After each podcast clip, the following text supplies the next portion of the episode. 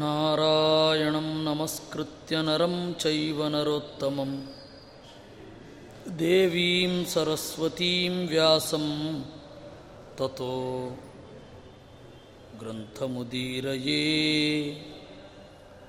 ವಿಜಾನತಾಮವಿತ್ತಸ್ಯ ಮಧ್ವಸ್ಯ ಜಗತಿ ಗುರೋಃ ಪೂರ್ವಾಚಾರ್ಯಮಹಿಷ್ಠಾನಾಂ ಇಯಂ ಪ್ರಣತಿಮಾಲಿಕಾ ಸೂಕ್ತಿರತ್ನಾಕರೇ ರಮ್ಯೇ ಮೂಲರಾಮಾಯಣಾರ್ಣವೇ ವಿಹರಂತೋ ಮಹೀಯಾಂಸಃ ಪ್ರೀಯಂತಾಂ ಗುರವೋ ಮಮ.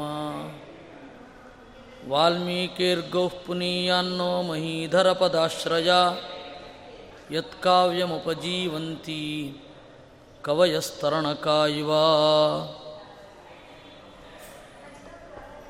ಸ್ವಲ್ಪ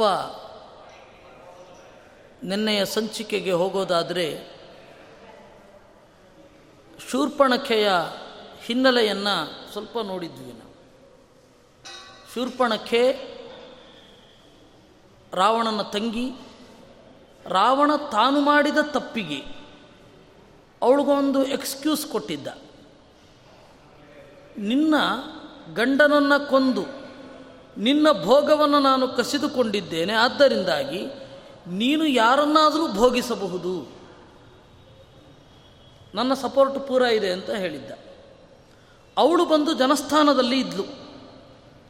ಜನಸ್ಥಾನ ಅಂತ ಹೇಳಿ, ಜನಸ್ಥಾನ ಅಂದರೆ ರಾವಣನ ಜನಗಳಿರುವ ಜಾಗ ಅಂತ. ದಂಡಕಾರಣ್ಯದಲ್ಲಿ ಜನಸ್ಥಾನ, ಅಲ್ಲಿ ರಾವಣನ ಇಬ್ಬರು ತಮ್ಮಂದಿರಿದ್ದರು, ಖರ ಮತ್ತು ದೂಷಣ ಅಂತ. ಅವರು ಕಸಿನ್ ಬ್ರದರ್ಸ್ ಅಂತಾರಲ್ಲ ಹಾಗೆ. ಅವರು ಹದಿನಾಲ್ಕು ಸಾವಿರ ಜನ ಸೈನಿಕರನ್ನು ಇಟ್ಟುಕೊಂಡು ಮುನಿಗಳನ್ನು ಕಾಡಿಸೋದು ದಿವಸದ ಕೆಲಸ ಅವನು. ಹಾಗವರಿದ್ದರು. ಆ ಶೂರ್ಪಣಕ್ಕೆ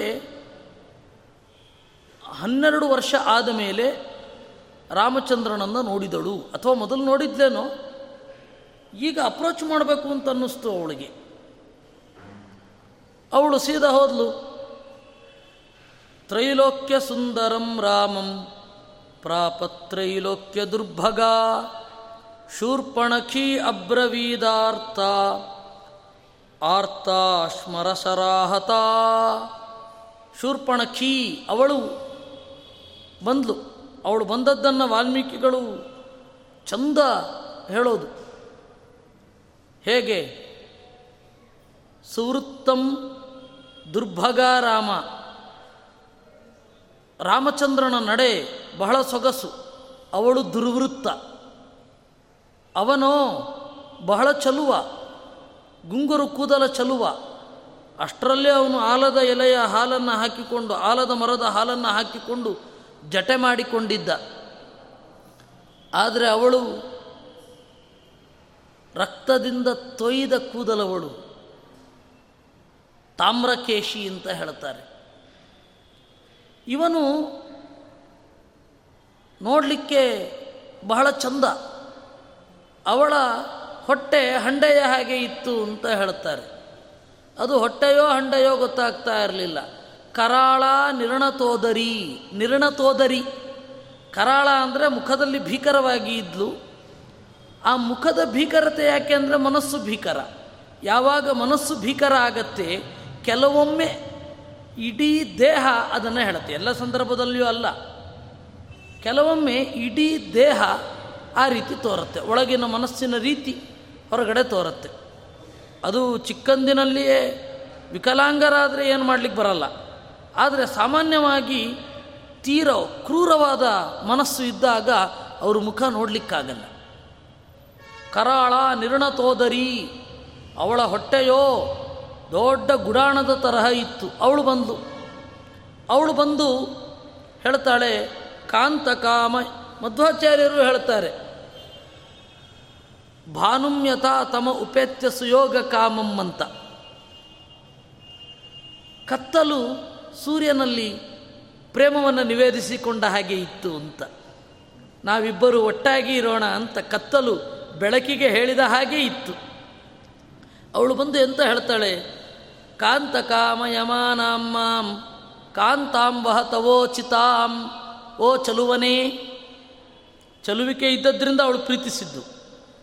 ಚಲುವನೇ, ನಾನು ನಿನ್ನನ್ನು ಕಾಮಿಸಿದ್ದೇನೆ. ನಮ್ಮ ಪ್ರಾಚೀನ ಭಾರತದಲ್ಲಿ ಲವ್ ಅನ್ನೋ ಶಬ್ದ ಇಲ್ಲ. ನನಗೆ ಕಾಮ ಇದೆ ಅಂತ ಡೈರೆಕ್ಟಾಗಿ ಹೇಳೋದು. ಇವತ್ತು ಕಾಮ ಇದೆ ಅನ್ನೋದನ್ನೇ ಲವ್ ಅಂತ ಹೇಳೋದು. ವಸ್ತುತಃ ಲಸ್ಟ್ ಅಂದರೂ ಲವ್ ಅಂದರೂ ಒಂದೇ ಈಗಿನ ಕಾಲದಲ್ಲಿ, ಆದರೆ ಶಬ್ದ ಮಾತ್ರ ಬೇರೆ. ಅವತ್ತು ಕಾಮಯಮಾನ, ನಿನ್ನನ್ನು ನಾನು ಬಯಸ್ತಾ ಇದ್ದೇನೆ ಡೈರೆಕ್ಟಾಗಿ ಹೇಳ್ತಾ ಇದ್ದೆ. ಈಗ ಅದನ್ನು ಹೀಗೆ ಸುತ್ತಿ ಬಳಸಿ ಹೇಳೋದು I love you, I like you ಅಂತ. ಅದೇ ಅರ್ಥ. ಶಬ್ದ ಮಾತ್ರ ಚೆನ್ನಾಗಿ ಆಗಿದೆ, ಇರೋದದೇ. ಮಧ್ಯ ಯುದ್ಧ ಆದಾಗ, ಅಂದರೆ ಎರಡನೇ ಮಹಾಯುದ್ಧ ಆಗ್ತಾ ಇದ್ದಾಗ, ಒಬ್ಬ ಲಿಂಗ್ವಿಸ್ಟಿಕ್ ಅಮೇರಿಕೆಯಲ್ಲಿ ಹೇಳ್ತಾನೆ, ಅಮೇರಿಕೆಯಲ್ಲಿ ಮೊದಲು ವಾರ್ ಡಿಪಾರ್ಟ್ಮೆಂಟ್ ಅಂತ ಇರ್ತಾ ಇತ್ತು, ಯುದ್ಧ ಮಾಡುವ ಇಲಾಖೆ ಅಷ್ಟೇ. ಈಗ ನಾವು ಬಹಳ ಮುಂದುವರೆದಿದ್ದೇವೆ, ಬಹಳ ಸಾಫ್ಟ್ ಭಾಷೆ ಮಾತ್ರ. ಅದಕ್ಕೆ ಡಿಫೆನ್ಸ್ ಡಿಪಾರ್ಟ್ಮೆಂಟ್, ರಕ್ಷಣೆ. ರಕ್ಷಣೆ ಅಂದರೆ ಏನು? ಬೇರೆಯವ್ರನ್ನ ಹೊಡೆಯೋದು ಅಂತಾನೆ ತಾನೆ. ಕೆಲವೊಮ್ಮೆ ಆ ರೀತಿ ಅರ್ಥ ಆಗತ್ತೆ. ಅದನ್ನು ಅವನು ಅವನು ಹೇಳಿದ್ದು, ನಾನು ನಂದಲ್ಲ ಇದು, ಅವನು ಹೇಳಿದ್ದು. ಹಾಗೆ ಇದು ಹೇಳೋದು ಕಾಮಯೇ, ನಾನು ನಿನ್ನನ್ನು ಬಯಸ್ತಾ ಇದ್ದೇನೆ. ಕಾಂತಾಂ ವಹತವೋ ಚಿತಾಂ, ನಿನಗೆ ಸರಿಯಾದ ಜೋಡಿ ನಾನು. ಅಲ್ಪಯಾ ಸೀತೆಯಾ ಕಿಂತೆ, ಈ ಸೀತೆಯನ್ನು ಕಟ್ಕೊಂಡು ಏನು ಮಾಡ್ತಿ? ಎಷ್ಟು ಸೊರಗಿ ಹೋಗಿದ್ದಾಳೆ. ಅಲ್ಪ, ದೇಹದಿಂದ ಅಲ್ಪ, ಬಲದಿಂದ ಅಲ್ಪಳು. ಇವಳನ್ನು ಕಟ್ಕೊಂಡು ಏನು ಮಾಡ್ತಿ? ನನ್ವಹಂ ರಾವಣಾನುಜ, ನಾನು ರಾವಣನ ತಂಗಿ. ಇತ್ಯುಕ್ತವೂಚೇ ಭಗವಾನ್ ಪಶ್ಯನ್ ಸೀತಾ ಮುಖಾಂಬುಜಂ ಅಸ್ಯಾಂ ಸಕ್ತೋಸ್ಮ್ಯಹಂ ಭದ್ರೇ ಮದ್ಭ್ರಾತಾತೆ ಭವೇದಿತಿ. ಅದಕ್ಕೆ ದೇವರು ಸೀತೆಯ ಮೋರೆಯನ್ನು ನೋಡಿ ನಗುತ್ತಾ ಹೇಳಿದ ಅಂತೆ, ಭದ್ರೇ ಮಂಗಳಲೇ, ಒಳ್ಳೆಯವಳೇ. ಭದ್ರೆ ಅಂದರೆ ಒಳ್ಳೆಯವಳೇ. ಅಸ್ಯಾಂ ಸಕ್ತೋಸ್ಮಿ, ನಾನು ಇವಳಲ್ಲಿ ಎಂಗೇಜ್ ಆಗಿದ್ದೀನಲ್ಲ, ಅದರಿಂದಾಗಿ ಮದ್ಭ್ರಾತಾತೆ ಭವೇತ್, ನನ್ನ ತಮ್ಮ ಬೇಕಾದರೆ ನಿನ್ನನ್ನು ಮದುವೆ ಆಗಬಹುದು. ಅಲ್ಲಿ ವಾಲ್ಮೀಕಿ ರಾಮಾಯಣದಲ್ಲಿರೋದು ಶ್ರೀಮಾನ್ ಅಕೃತದಾರಶ್ಚ. ಶ್ರೀಮಾನ್ ಅಕೃತದಾರಃ, ನನ್ನ ತಮ್ಮನ ಹೆಂಡತಿ ಉಪಯೋಗಕ್ಕೆ ಬಂದಿಲ್ಲ ಅಂತ. ಅಲ್ಲಿ ಇರೋದು ಆ ರೀತಿ ಅರ್ಥ. ಅಕೃತದಾರ, ಅದಾರ ಅಲ್ಲ. ಅದಾರ ಅಂದರೆ ಹೆಂಡತಿ ಇಲ್ಲದವ. ಅಕೃತದಾರ ಅಂದರೆ ಹೆಂಡತಿಯಿಂದ ಸುಖವನ್ನು ಹೊಂದದವ ಅಂತ ಅರ್ಥ. ಶ್ರೀಮಾನ್ ಅಕೃತದಾರಶ್ಚ ಲಕ್ಷ್ಮಣೋ ಲಕ್ಷ್ಮಣಾನ್ವಿತಃ ಅಂತ ಅಲ್ಲಿ ವಾಲ್ಮೀಕಿ ರಾಮಾಯಣದಲ್ಲಿ ಹೇಳುವುದು. ಆದರೆ ವಾಲ್ಮೀಕಿಗಳ ಆ ಭಾಷೆಯೇ ಅರ್ಥ ಆಗಲಿಲ್ಲ ಬಹಳ ಜನರಿಗೆ. ನೋಡಿ, ರಾಮ ಸುಳ್ಳು ಹೇಳಲ್ಲ ಅಂತೀರ, ಸುಳ್ಳು ಹೇಳಿಲ್ವೇ? ವಾಲ್ಮೀಕಿ ರಾಮಾಯಣದಲ್ಲಿ ಹೀಗಿದೆ, ಅಕೃತದಾರಃ ಅಂತ.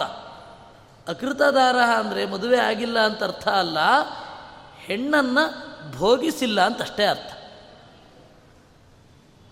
ಇದನ್ನು ಇಲ್ಲಿ ಪ ಮದ್ದು ಪಂಡಿತಾಚಾರ್ಯರು ಹೇಳಿದರು, ನನ್ನ ತಮ್ಮ ನಿನಗಾಗಬಹುದು. ಸೀದಾ ಅಲ್ಲಿಗೆ ಹೋದ್ಲು ಅಂದರೆ ಎಷ್ಟು ಸರ್ತಿ ಲವ್ ಅಟ್ ಫಸ್ಟ್ ಸೈಟ್ ಆಗೋದು?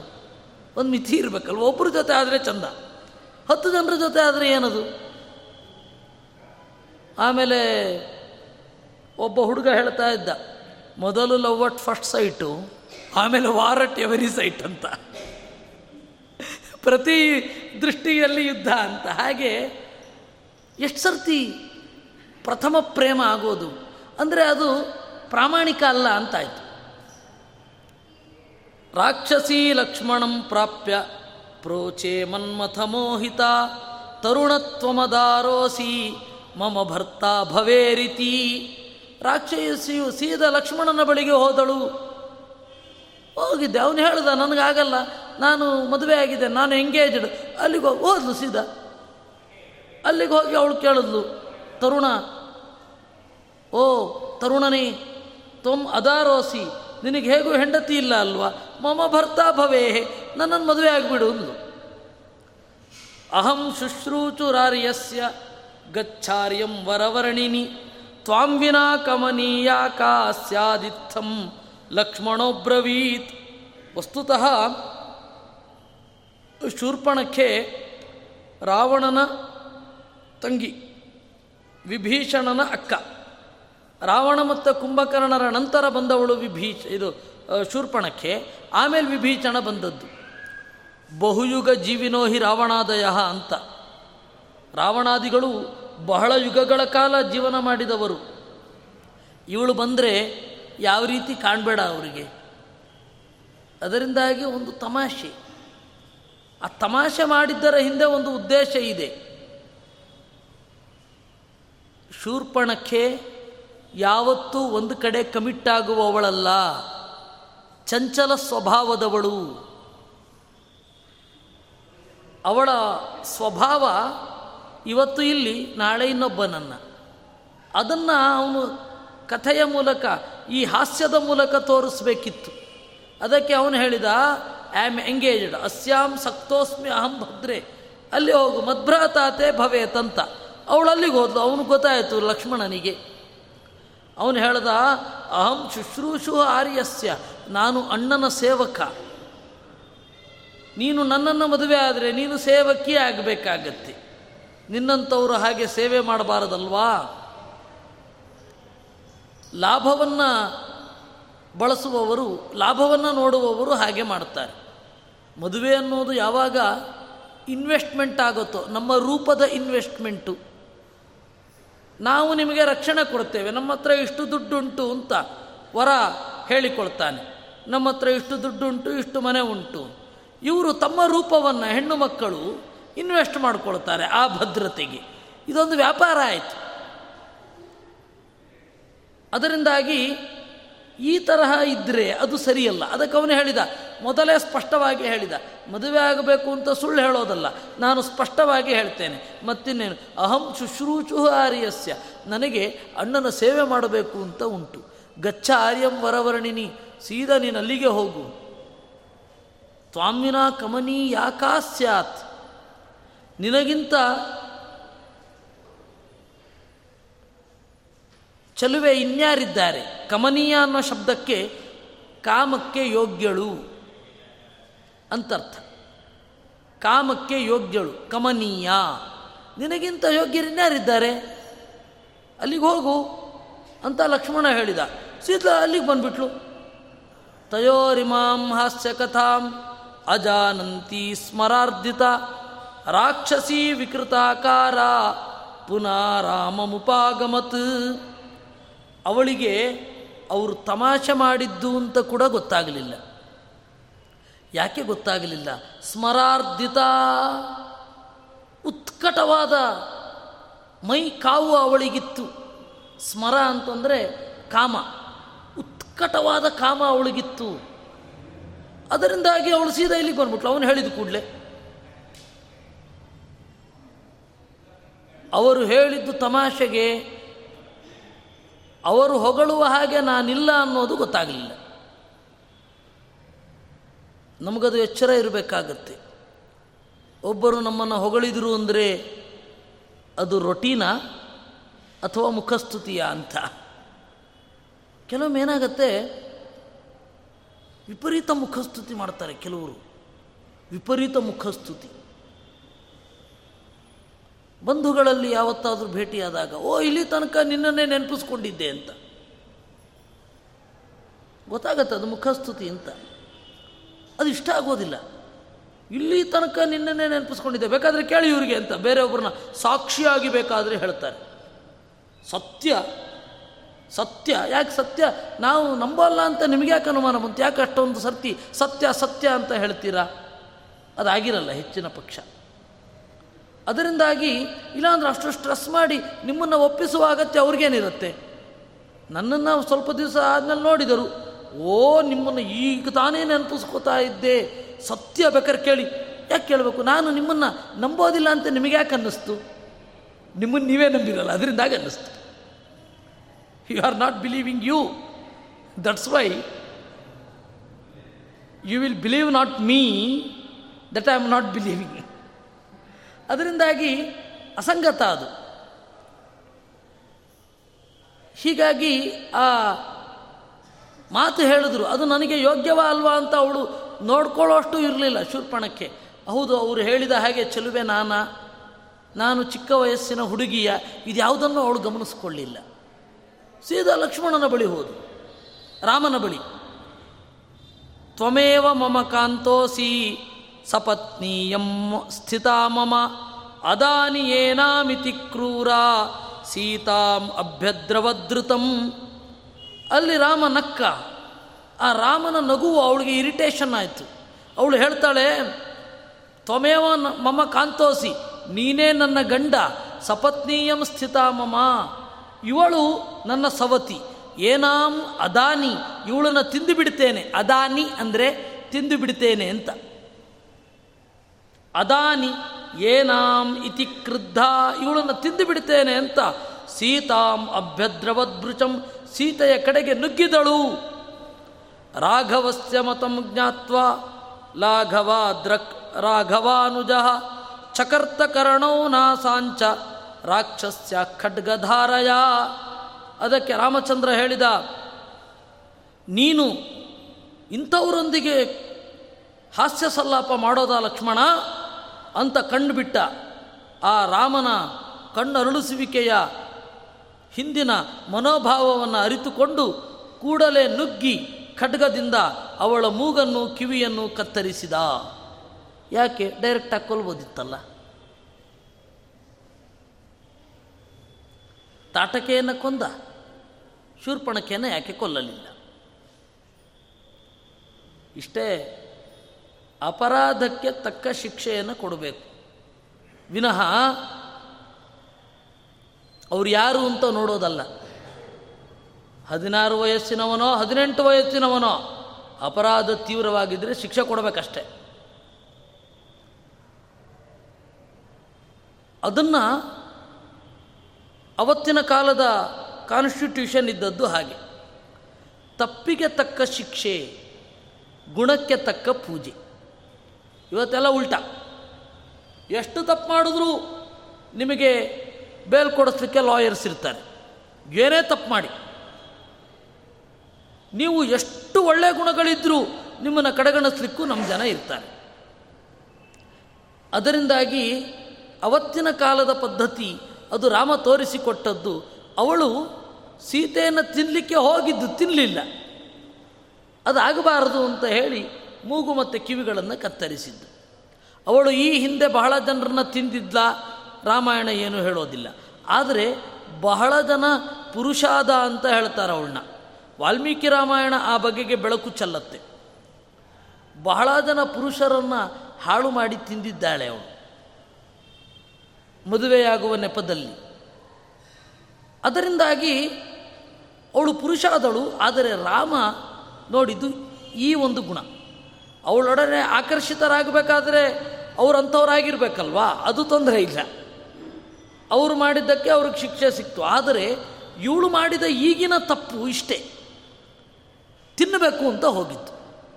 ಅದಕ್ಕಾಗಿ ಕಿವಿ ಮೂಗಗಳನ್ನು ಮಾತ್ರ ಕಟ್ ಮಾಡಿದ್ದು. ವಿಸ್ವರಂ ವಿರುದಂತಿ ಸಾ ಸ್ನಾತಾ ರುಧಿರಧಾರಯ ಜಗಾಮ ಶರಣಂ ಘೋರ ಭ್ರಾತರೌ ಖರದೂಚಣೌ. ಅವಳು ವಿರೂಪಳಾಗಿ, ಮೊದಲೇ ವಿರೂಪಳು, ಇನ್ನಷ್ಟು ಕಿವಿ ಮತ್ತು ಮೂಗುಗಳನ್ನು ಕತ್ತರಿಸಿಕೊಂಡರೂ ಇನ್ನಷ್ಟು ವಿರೂಪಳಾಗುವುದಿಲ್ವೇ? ವಿಸ್ವರಂ ವಿರುದಂತಿ, ಕೆಟ್ಟ ದನಿಯಲ್ಲಿ ಕಿರುಚುತ್ತಾ ನೆತ್ತರೆಲ್ಲ ಮೈಮೇಲಿದ್ದವಳಾಗಿ ಓಡಿದಳು. ಕಸ್ಯ ಪಾಸ್ಯಂತಿ ರುಧಿರಂ ಕಂಕಪತ್ರ ಮಮಾಧುನಾ ಅಜಿತಾ ವಿಜಿತಾ ಕೇನ ತ್ವಮಿತ್ಯೂಚೇ ಕರೋಥ ತಾಂ. ಅದಕ್ಕೆ ಖರ ಕೇಳಿದ, ಈಗ ಯಾರು ನನ್ನ ಬಾಣಕ್ಕೆ ಗುರಿಯಾಗ್ತಾರೆ, ಯಾರು ನಿನ್ನನ್ನು ಹೀಗೆ ಅವಮಾನ ಮಾಡಿದವರು ಅಂತ ಕೇಳಿದ. ತರುಣೌ ತರುಣೀಯುಕ್ತೌ ವೈರಿಣೌ ಮೇ ವನಾಂತರೆ ತಯೋಃ ಪಿಬೇಯಂ ರಕ್ತೌಘಂ ಇತಿ ರಾಕ್ಷಸ್ಯ ಭಾಷತ. ಅದಕ್ಕೆ ಅವಳು ಹೇಳಿದಳು, ತರುಣೌ ತರುಣೀಯುಕ್ತೌ, ಇಬ್ಬರು ತರುಣರು, ಅವರು ಒಬ್ಬಳೇ ತರುಣಿಯ ಜೊತೆಗಿದ್ದಾರೆ ಅಂತಂದು. ಅದು ಅವಳ ದೃಷ್ಟಿ ಎಷ್ಟು ಕೆಟ್ಟದಾಗಿತ್ತು. ಆ ಧ್ವನಿಯ ಅಶ್ಲೀಲತೆಯನ್ನು ನೀವು ಅರ್ಥ ಮಾಡಿಕೊಳ್ಳಿ.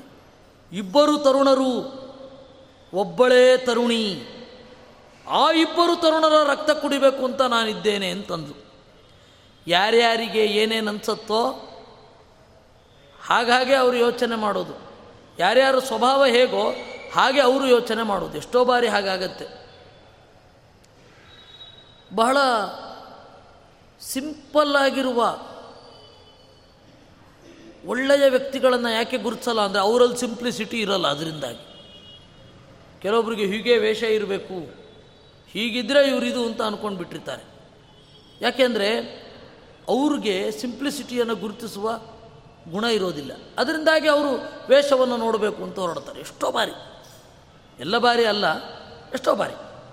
ಅದರಿಂದಾಗಿ ಅವಳು ಹೇಳ್ತಾಳೆ, ಅವಳು ಮನೋಭಾವ ಅದು, ಅವಳು ವಿಕೃತ ಕಾಮಿನಿ. ಅದರಿಂದಾಗ ಅವಳು ಹೇಳ್ತಾಳೆ, ತರುಣವು ತರುಣಿ ಯುಕ್ತವು, ಅವರ ನೆತ್ತರು ಹೀರ್ತೇನೆ ಅಂತಾಳೆ. ಕರ ಖರಾನಾದಿದೇಶ ಚತುರ್ದಶ ನಿಶಾಚರಾನ್ ತೇತಯ ಸಾರ್ಧಮಾ ಜಗ್ಮುಹು ಯತ್ರ ರಾಮೋ ರಮಾಸಖಃ. ಕೂಡಲೇ ಯಾರೋ ಒಬ್ಬ ಆಕಸ್ಮಿಕವಾಗಿ ಕಿವಿ ಮೂಗಗಳನ್ನು ಕತ್ತರಿಸಿದ್ದಾನೆ ಅಂತ ಅಂದುಕೊಂಡು ಹದಿನಾಲ್ಕು ಜನ ರಾಕ್ಷಸರನ್ನು ಕಳುಹಿಸಿದ. ಅವರಿಬ್ಬರನ್ನು ಕೊಂದು ಬನ್ನಿ ಅಂತ. ಆ ದತ್ತ ದತ್ತಾರಿ ಭಯಂ ಚಾಪಂ ಚಾಮೀಕರೋಜ್ವಲಂ. ಅವನೇನು ಮಾಡಿದ, ಅವರು ಬರ್ತಾ ಇರಬೇಕಾದ್ರೇ ರಾಮಚಂದ್ರ ಬ್ರಹ್ಮದ್ರುಹೋ ವೋ ವತ್ಸ್ಯಾಮಿ ಯದಿ ವೋ ತಿಷ್ಠತಾಗ್ರ್ಯತಾಃ ಇತ್ಯುಕ್ತ ಆಕ್ಷಿಪಂತಿ ಸ್ಮ ರಾಕ್ಷಸಾರೂಕ್ಷಲಕ್ಷಣಾಃ. ಮೊದಲು ರಾಮ ಅವರಿಗೆ ಎಚ್ಚರಿಕೆ ಕೊಟ್ಟ, ನೋಡಿ ಇಲ್ಲಿ ಬರಬೇಡಿ, ಬಂದರೆ ನೀವು ಖಂಡಿತ ಸಾಯ್ತೀರಾ ಅಂತ. ಶಸ್ತ್ರಾಸ್ತ್ರವೃಷ್ಟಿಂ ದುರ್ಧರ್ಷಾಂ ಶರೈಶ್ಚಿತ್ವಾ ತರಕ್ಷಸಾಂ ಚತುರ್ದಶ ಶರಾನ್ ತೀಕ್ಷ್ಣಾನ್ ರುಗ್ಮ ಪುಂಖಾನ ಮುಂಚತಾ. ಕೇಳಲಿಲ್ಲ ಅವರು, ಆಯುಧಗಳನ್ನು ಎಸೆಯಲಿಕ್ಕೆ ಶುರು ಮಾಡಿದರು. ಕೂಡಲೇ ರಾಮಚಂದ್ರ ಆ ಆಯುಧಗಳನ್ನು ಕತ್ತರಿಸಿ ಹದಿನಾಲ್ಕು ಬಾಣಗಳಿಂದ ಹದಿನಾಲ್ಕು ಜನರನ್ನು ಕತ್ತರಿಸಿ ಹಾಕಿದ. ಶರಾಸ್ತೇತ ಶರೀರಾಣಿ ನೃಶರೀರಾಶಿನಾಂ ಕ್ಷಣಾತ್ ಭಿತ್ವಾ ದರಾತಳೆ ಮಜ್ಜನ್ ರಾಕ್ಷಸ ನಿರಯೇಶು ಚೌ. ಅವರ ಎದೆಗೂಡನ್ನು ಸೀಳಿದ ಆ ಹದಿನಾಲ್ಕು ಬಾಣಗಳು ಭೂಮಿಯಲ್ಲಿ ಕಚ್ಚಿಕೊಂಡವು. ಆ ರಕ್ಕಸರೆಲ್ಲ ನರಕಕ್ಕೆ ಹೋದರು. ದುಃಖಾ ಚೂರ್ಪಣಖೀ ಗತ್ವಾ ರುರೋಧ ಖರ ಸನ್ನಿಧೌ ಕ್ಲೀಬೋಸಿತ್ವಂ ಮನುಷ್ಯಾಭ್ಯಾಂ ಭೀತಶೇಷೇ ಗೃಹೇಶ್ವಿತಿ. ಶೂರ್ಪಣಖಿಗೆ ಸಿಟ್ಟು ಬಂತು, ಸೀದಾ ಓಡಿದಳು ಖರನ ಹತ್ತಿರ. ನೀನು ಕ್ಲೀಬ ನಪುಂಸಕ, ಆ ಇಬ್ಬರಿಂದ ಹೆದರಿಕೊಂಡು ಮನೆಯಲ್ಲಿ ಮಲ್ಕೊಂಡು ಮಜಾ ಮಾಡ್ತಾ ಇದ್ದೀಯ ನೀನು. ಭೀತ ಶೇಷೇ, ಶೇಷೆ ಅಂದರೆ ಮಲ್ಕೊಂಡಿದ್ದಿ. ಅಂಜನಾದ್ರಿ ಶರೀರಾಣಾಂ ರಕ್ಷಸಾಂ ಭೀಮಕರ್ಮಣಾಂ ಚತುರ್ದಶ ಸಹಸ್ರಾಣಿ ಪ್ರಾತಿಷ್ಠಂತ ಖರಾಜ್ಞಯ. ಖರ ರೊಚ್ಚಿಗೆದ್ದ, ಹದಿನಾಲ್ಕು ಸಾವಿರ ರಾಕ್ಷಸರು ಎದ್ದು ನಿಂತರು. ಎಲ್ಲರೂ ಅಂಜನಾದ್ರಿ ಶರೀರಾಣಾಂ, ಕಾಡಿಗೆಯ ಬೆಟ್ಟವೋ ಎಂಬಂತೆ ಇದ್ದರು ಒಬ್ಬೊಬ್ಬರು ಕೂಡ. ಎಲ್ಲ ಕಡುಗಪ್ಪು, ರಾಮನು ಕಪ್ಪೆ ಅಂದರೆ ತೆಳು ನೀಲಿ ಅಂತ ಇಟ್ಕೊಳ್ಳಿ. ಎಷ್ಟು ವ್ಯತ್ಯಾಸ ಇಬ್ಬರ ಸ್ವಭಾವದಲ್ಲಿ. ಪ್ರಾತಿಷ್ಠಂತ ಖರಾಜ್ಞಯ, ಖರನ ಆಜ್ಞೆಯಿಂದ ದಡದಡನೆ ಸಾಗಿದರು. ಎಲ್ಲರೂ ಕೂಡ ನೃಷರೀರಾಶಿನಾಂ, ಪ್ರತಿಯೊಬ್ಬರೂ ಕೂಡ ಮನುಷ್ಯರನ್ನು ತಿನ್ನುವವರೇ. ಖರೋದ್ರಿ ಶಿಖರ ಪ್ರಕ್ಷಂ ಕಾರ್ತಸ್ವರಮಯಂ ರಥಂ ಆರುಷ್ಯ ರಕ್ಷಸಾಂ ಮಧ್ಯೆ ಯಯೌ ದೂಷಣ ಸಂಯುತಃ. ಖರ ದೊಡ್ಡ ರಥವನ್ನು ಏರಿ ತನ್ನವರ ಜೊತೆಗೂಡಿ ಸಾಗಿದ. ದಿವ್ಯಾನ್ ಭೌಮಾಂಶ್ಚ ಶಾರೀರಾನ್ ಉತ್ಪಾತಾನ್ ಅಭಿವೀಕ್ಷ ಚ ಖರ ಪ್ರಖರ ಸಂರಂಭಾತ್ ಅನಾದೃತ್ಯೈವ ತಾನ್ಯಯೌ. ದಿವ್ಯಾನ್ ಆಕಾಶದಲ್ಲಿ ಆಗುವಂತಹ ಅಪಶಕುನಗಳು, ಭೌಮಾನ್ ಭೂಮಿಯಲ್ಲಿ ಆಗುವಂತಹ ಅಪಶಕುನಗಳು, ಶಾರೀರಾನ್ ಶರೀರದಲ್ಲಿ ಆಗುವಂತಹ ಅಪಶಕುನಗಳು. ಪ್ರಕೃತಿ ಮುಂದಿನ ಸಾವನ್ನು ತಿಳಿಯಲಿ ಅಂತ ಹೇಳಿ ದಯೆಯಿಂದ ನಮ್ಮನ್ನು ಕುರಿತು ನೀಡುವ ಸಿಗ್ನಲ್ಗಳು, ಈ ಟ್ರಾಫಿಕ್ ಸಿಗ್ನಲ್ ಇದ್ದ ಹಾಗೆ ಪ್ರತಿಯೊಂದಕ್ಕೂ ಅದರದ್ದೇ ಆದ ಭಾಷೆ ಇರುತ್ತೆ. ಅದನ್ನು ಅರ್ಥ ಮಾಡ್ಕೊಳ್ಬೇಕಲ್ವ. ಗಾಡಿ ಓಡಿಸುವಾಗ ಗಾಡಿಯದ್ದೇ ಭಾಷೆ. ಕೆಂಪು ಬಂದರೆ ನಿಲ್ಲಬೇಕು ಇತ್ಯಾದಿ. ಕ್ರಾಸ್ ರೋಡನ್ನು ಹಾದು ಹೋಗುವಾಗ ಹಾರ್ನ್ ಮಾಡಬೇಕು ಇತ್ಯಾದಿ. ಅದನ್ನೆಲ್ಲ ಇವ್ರಿಗೆ ಯಾರಿಗೂ ಗೊತ್ತಿಲ್ಲ. ಅವ್ರಿಗೆ ದಾರಿ ಬಿಡಲಿಲ್ಲ ಅಂತ ಹೇಳಿ ಮುಂದೆ ಇದಿದ್ರೂ ಹಾರ್ನ್ ಮುತ್ತಾ ಇರ್ತಾರೆ. ಹಾಗಲ್ಲ, ಅದಕ್ಕೆ ಅದರದ್ದೇ ಆದ ಒಂದೊಂದು ಭಾಷೆ ಇರುತ್ತೆ. ಆ ಭಾಷೆಯನ್ನು ನಾವು ಅರ್ಥ ಮಾಡಿಕೊಳ್ಬೇಕು. ಹಾಗೆ ಪ್ರಕೃತಿ ನಮ್ಮೊಡನೆ ಕನ್ವೆ ಮಾಡಬೇಕಾದ ಭಾಷೆಯೇ ಬೇರೆ ಇರುತ್ತೆ. ಅದು ಯಾವುದದು? ಮೊದಲು ಶರೀರದಲ್ಲಿ ಆಗುವ ಬದಲಾವಣೆ. ಎಡ ಹುಬ್ಬು ಹಾರೋದು ಪುರುಷರಿಗೆ, ಎಡ ಗಣ್ಣು ಅದರೋದು ಇತ್ಯಾದಿಗಳು. ಇನ್ನು ಭೌಮಾನ, ಆಕಾಶದಲ್ಲಿ. ಆಮೇಲೆ ದಿವ್ಯಾನ್, ಆಕಾಶದಲ್ಲಿ. ಭೌಮಾನ್, ಭೂಮಿಯಲ್ಲಿ. ಇದನ್ನಿವತ್ತು ಮೂಢನಂಬಿಕೆ ಅಂತಾರೆ. ಯಾವುದು ಪ್ರೌಢನಂಬಿಕೆ? ಹಾಗಾದರೆ ಕೆಲವೊಮ್ಮೆ ಏನಾಗತ್ತೆ, ಆಯಾ ಕಾಲದಲ್ಲಿ ಅದು ವರ್ಕ್ ಆಗ್ತಾ ಇರುತ್ತೆ. ನಾವು ಪ್ರಕೃತಿಗೆ ಹತ್ತಿರ ಇದ್ದಾಗ ಹೌದು, ಅದೇನೋ ಒಂದು ಹಕ್ಕಿಗಳು ಬಹಳ ಕಿರಿಚಿಕೊಂಡವು ಅಂದರೆ ಇಲ್ಲೆಲ್ಲೋ ಕ್ರೂರ ಮೃಗ ಇದೆ ಅಂತ ಅರ್ಥ. ಆ ತರಹ ಮಂಗಗಳು ಬಹಳ ಕಿರಿಚಿಕೊಂಡವು ಅಂದರೆ ಇಲ್ಲೆಲ್ಲೋ ಸಮಸ್ಯೆ ಇದೆ. ಮಂಗಗಳು ಸುತ್ತಮುತ್ತಲೂ ಊಟ ಮಾಡಲ್ಲ ಅಂದರೆ ವಿಷವೃಕ್ಷಗಳೇ ಇದೆ. ಇದು ಕಾಮನ್ ಸೆನ್ಸ್ ಅದು. ಆದರೆ ನಗರ ಯಾವಾಗಾಯಿತು? ಇಲ್ಲಿ ಕೆಲವೊಮ್ಮೆ ಬೆಕ್ಕು ಎಡದಿಂದ ಬಲಗಡೆಗೋ ಬಲದಿಂದ ಎಡಗಡೆಗೋ ಹೋದರೆ ಏನಾಗಲ್ಲ. ಆಮೇಲೆ ಕೆಲವೊಂದೆಲ್ಲ ಶಾಸ್ತ್ರದಲ್ಲಿ ಇಲ್ಲದೆ ಇರೋದಿದೆ. ಒಂಟಿ ಬ್ರಾಹ್ಮಣ ಎದುರುಗಡೆ ಬರಬಾರ್ದು, ಆಮೇಲೆ ಎಂಥದ್ದು ಮೂರು ಜನ ಹೋಗಬಾರ್ದು, ಒಂದು ಕಲ್ಲಾದರೂ ಇಟ್ಕೊಂಡು ಹೋಗಬೇಕು ಅಂತ. ಇವೆಲ್ಲ ಹೌದು, ಇವೆಲ್ಲ ಆಧಾರ ಇಲ್ಲದ ತರ್ಕಗಳು.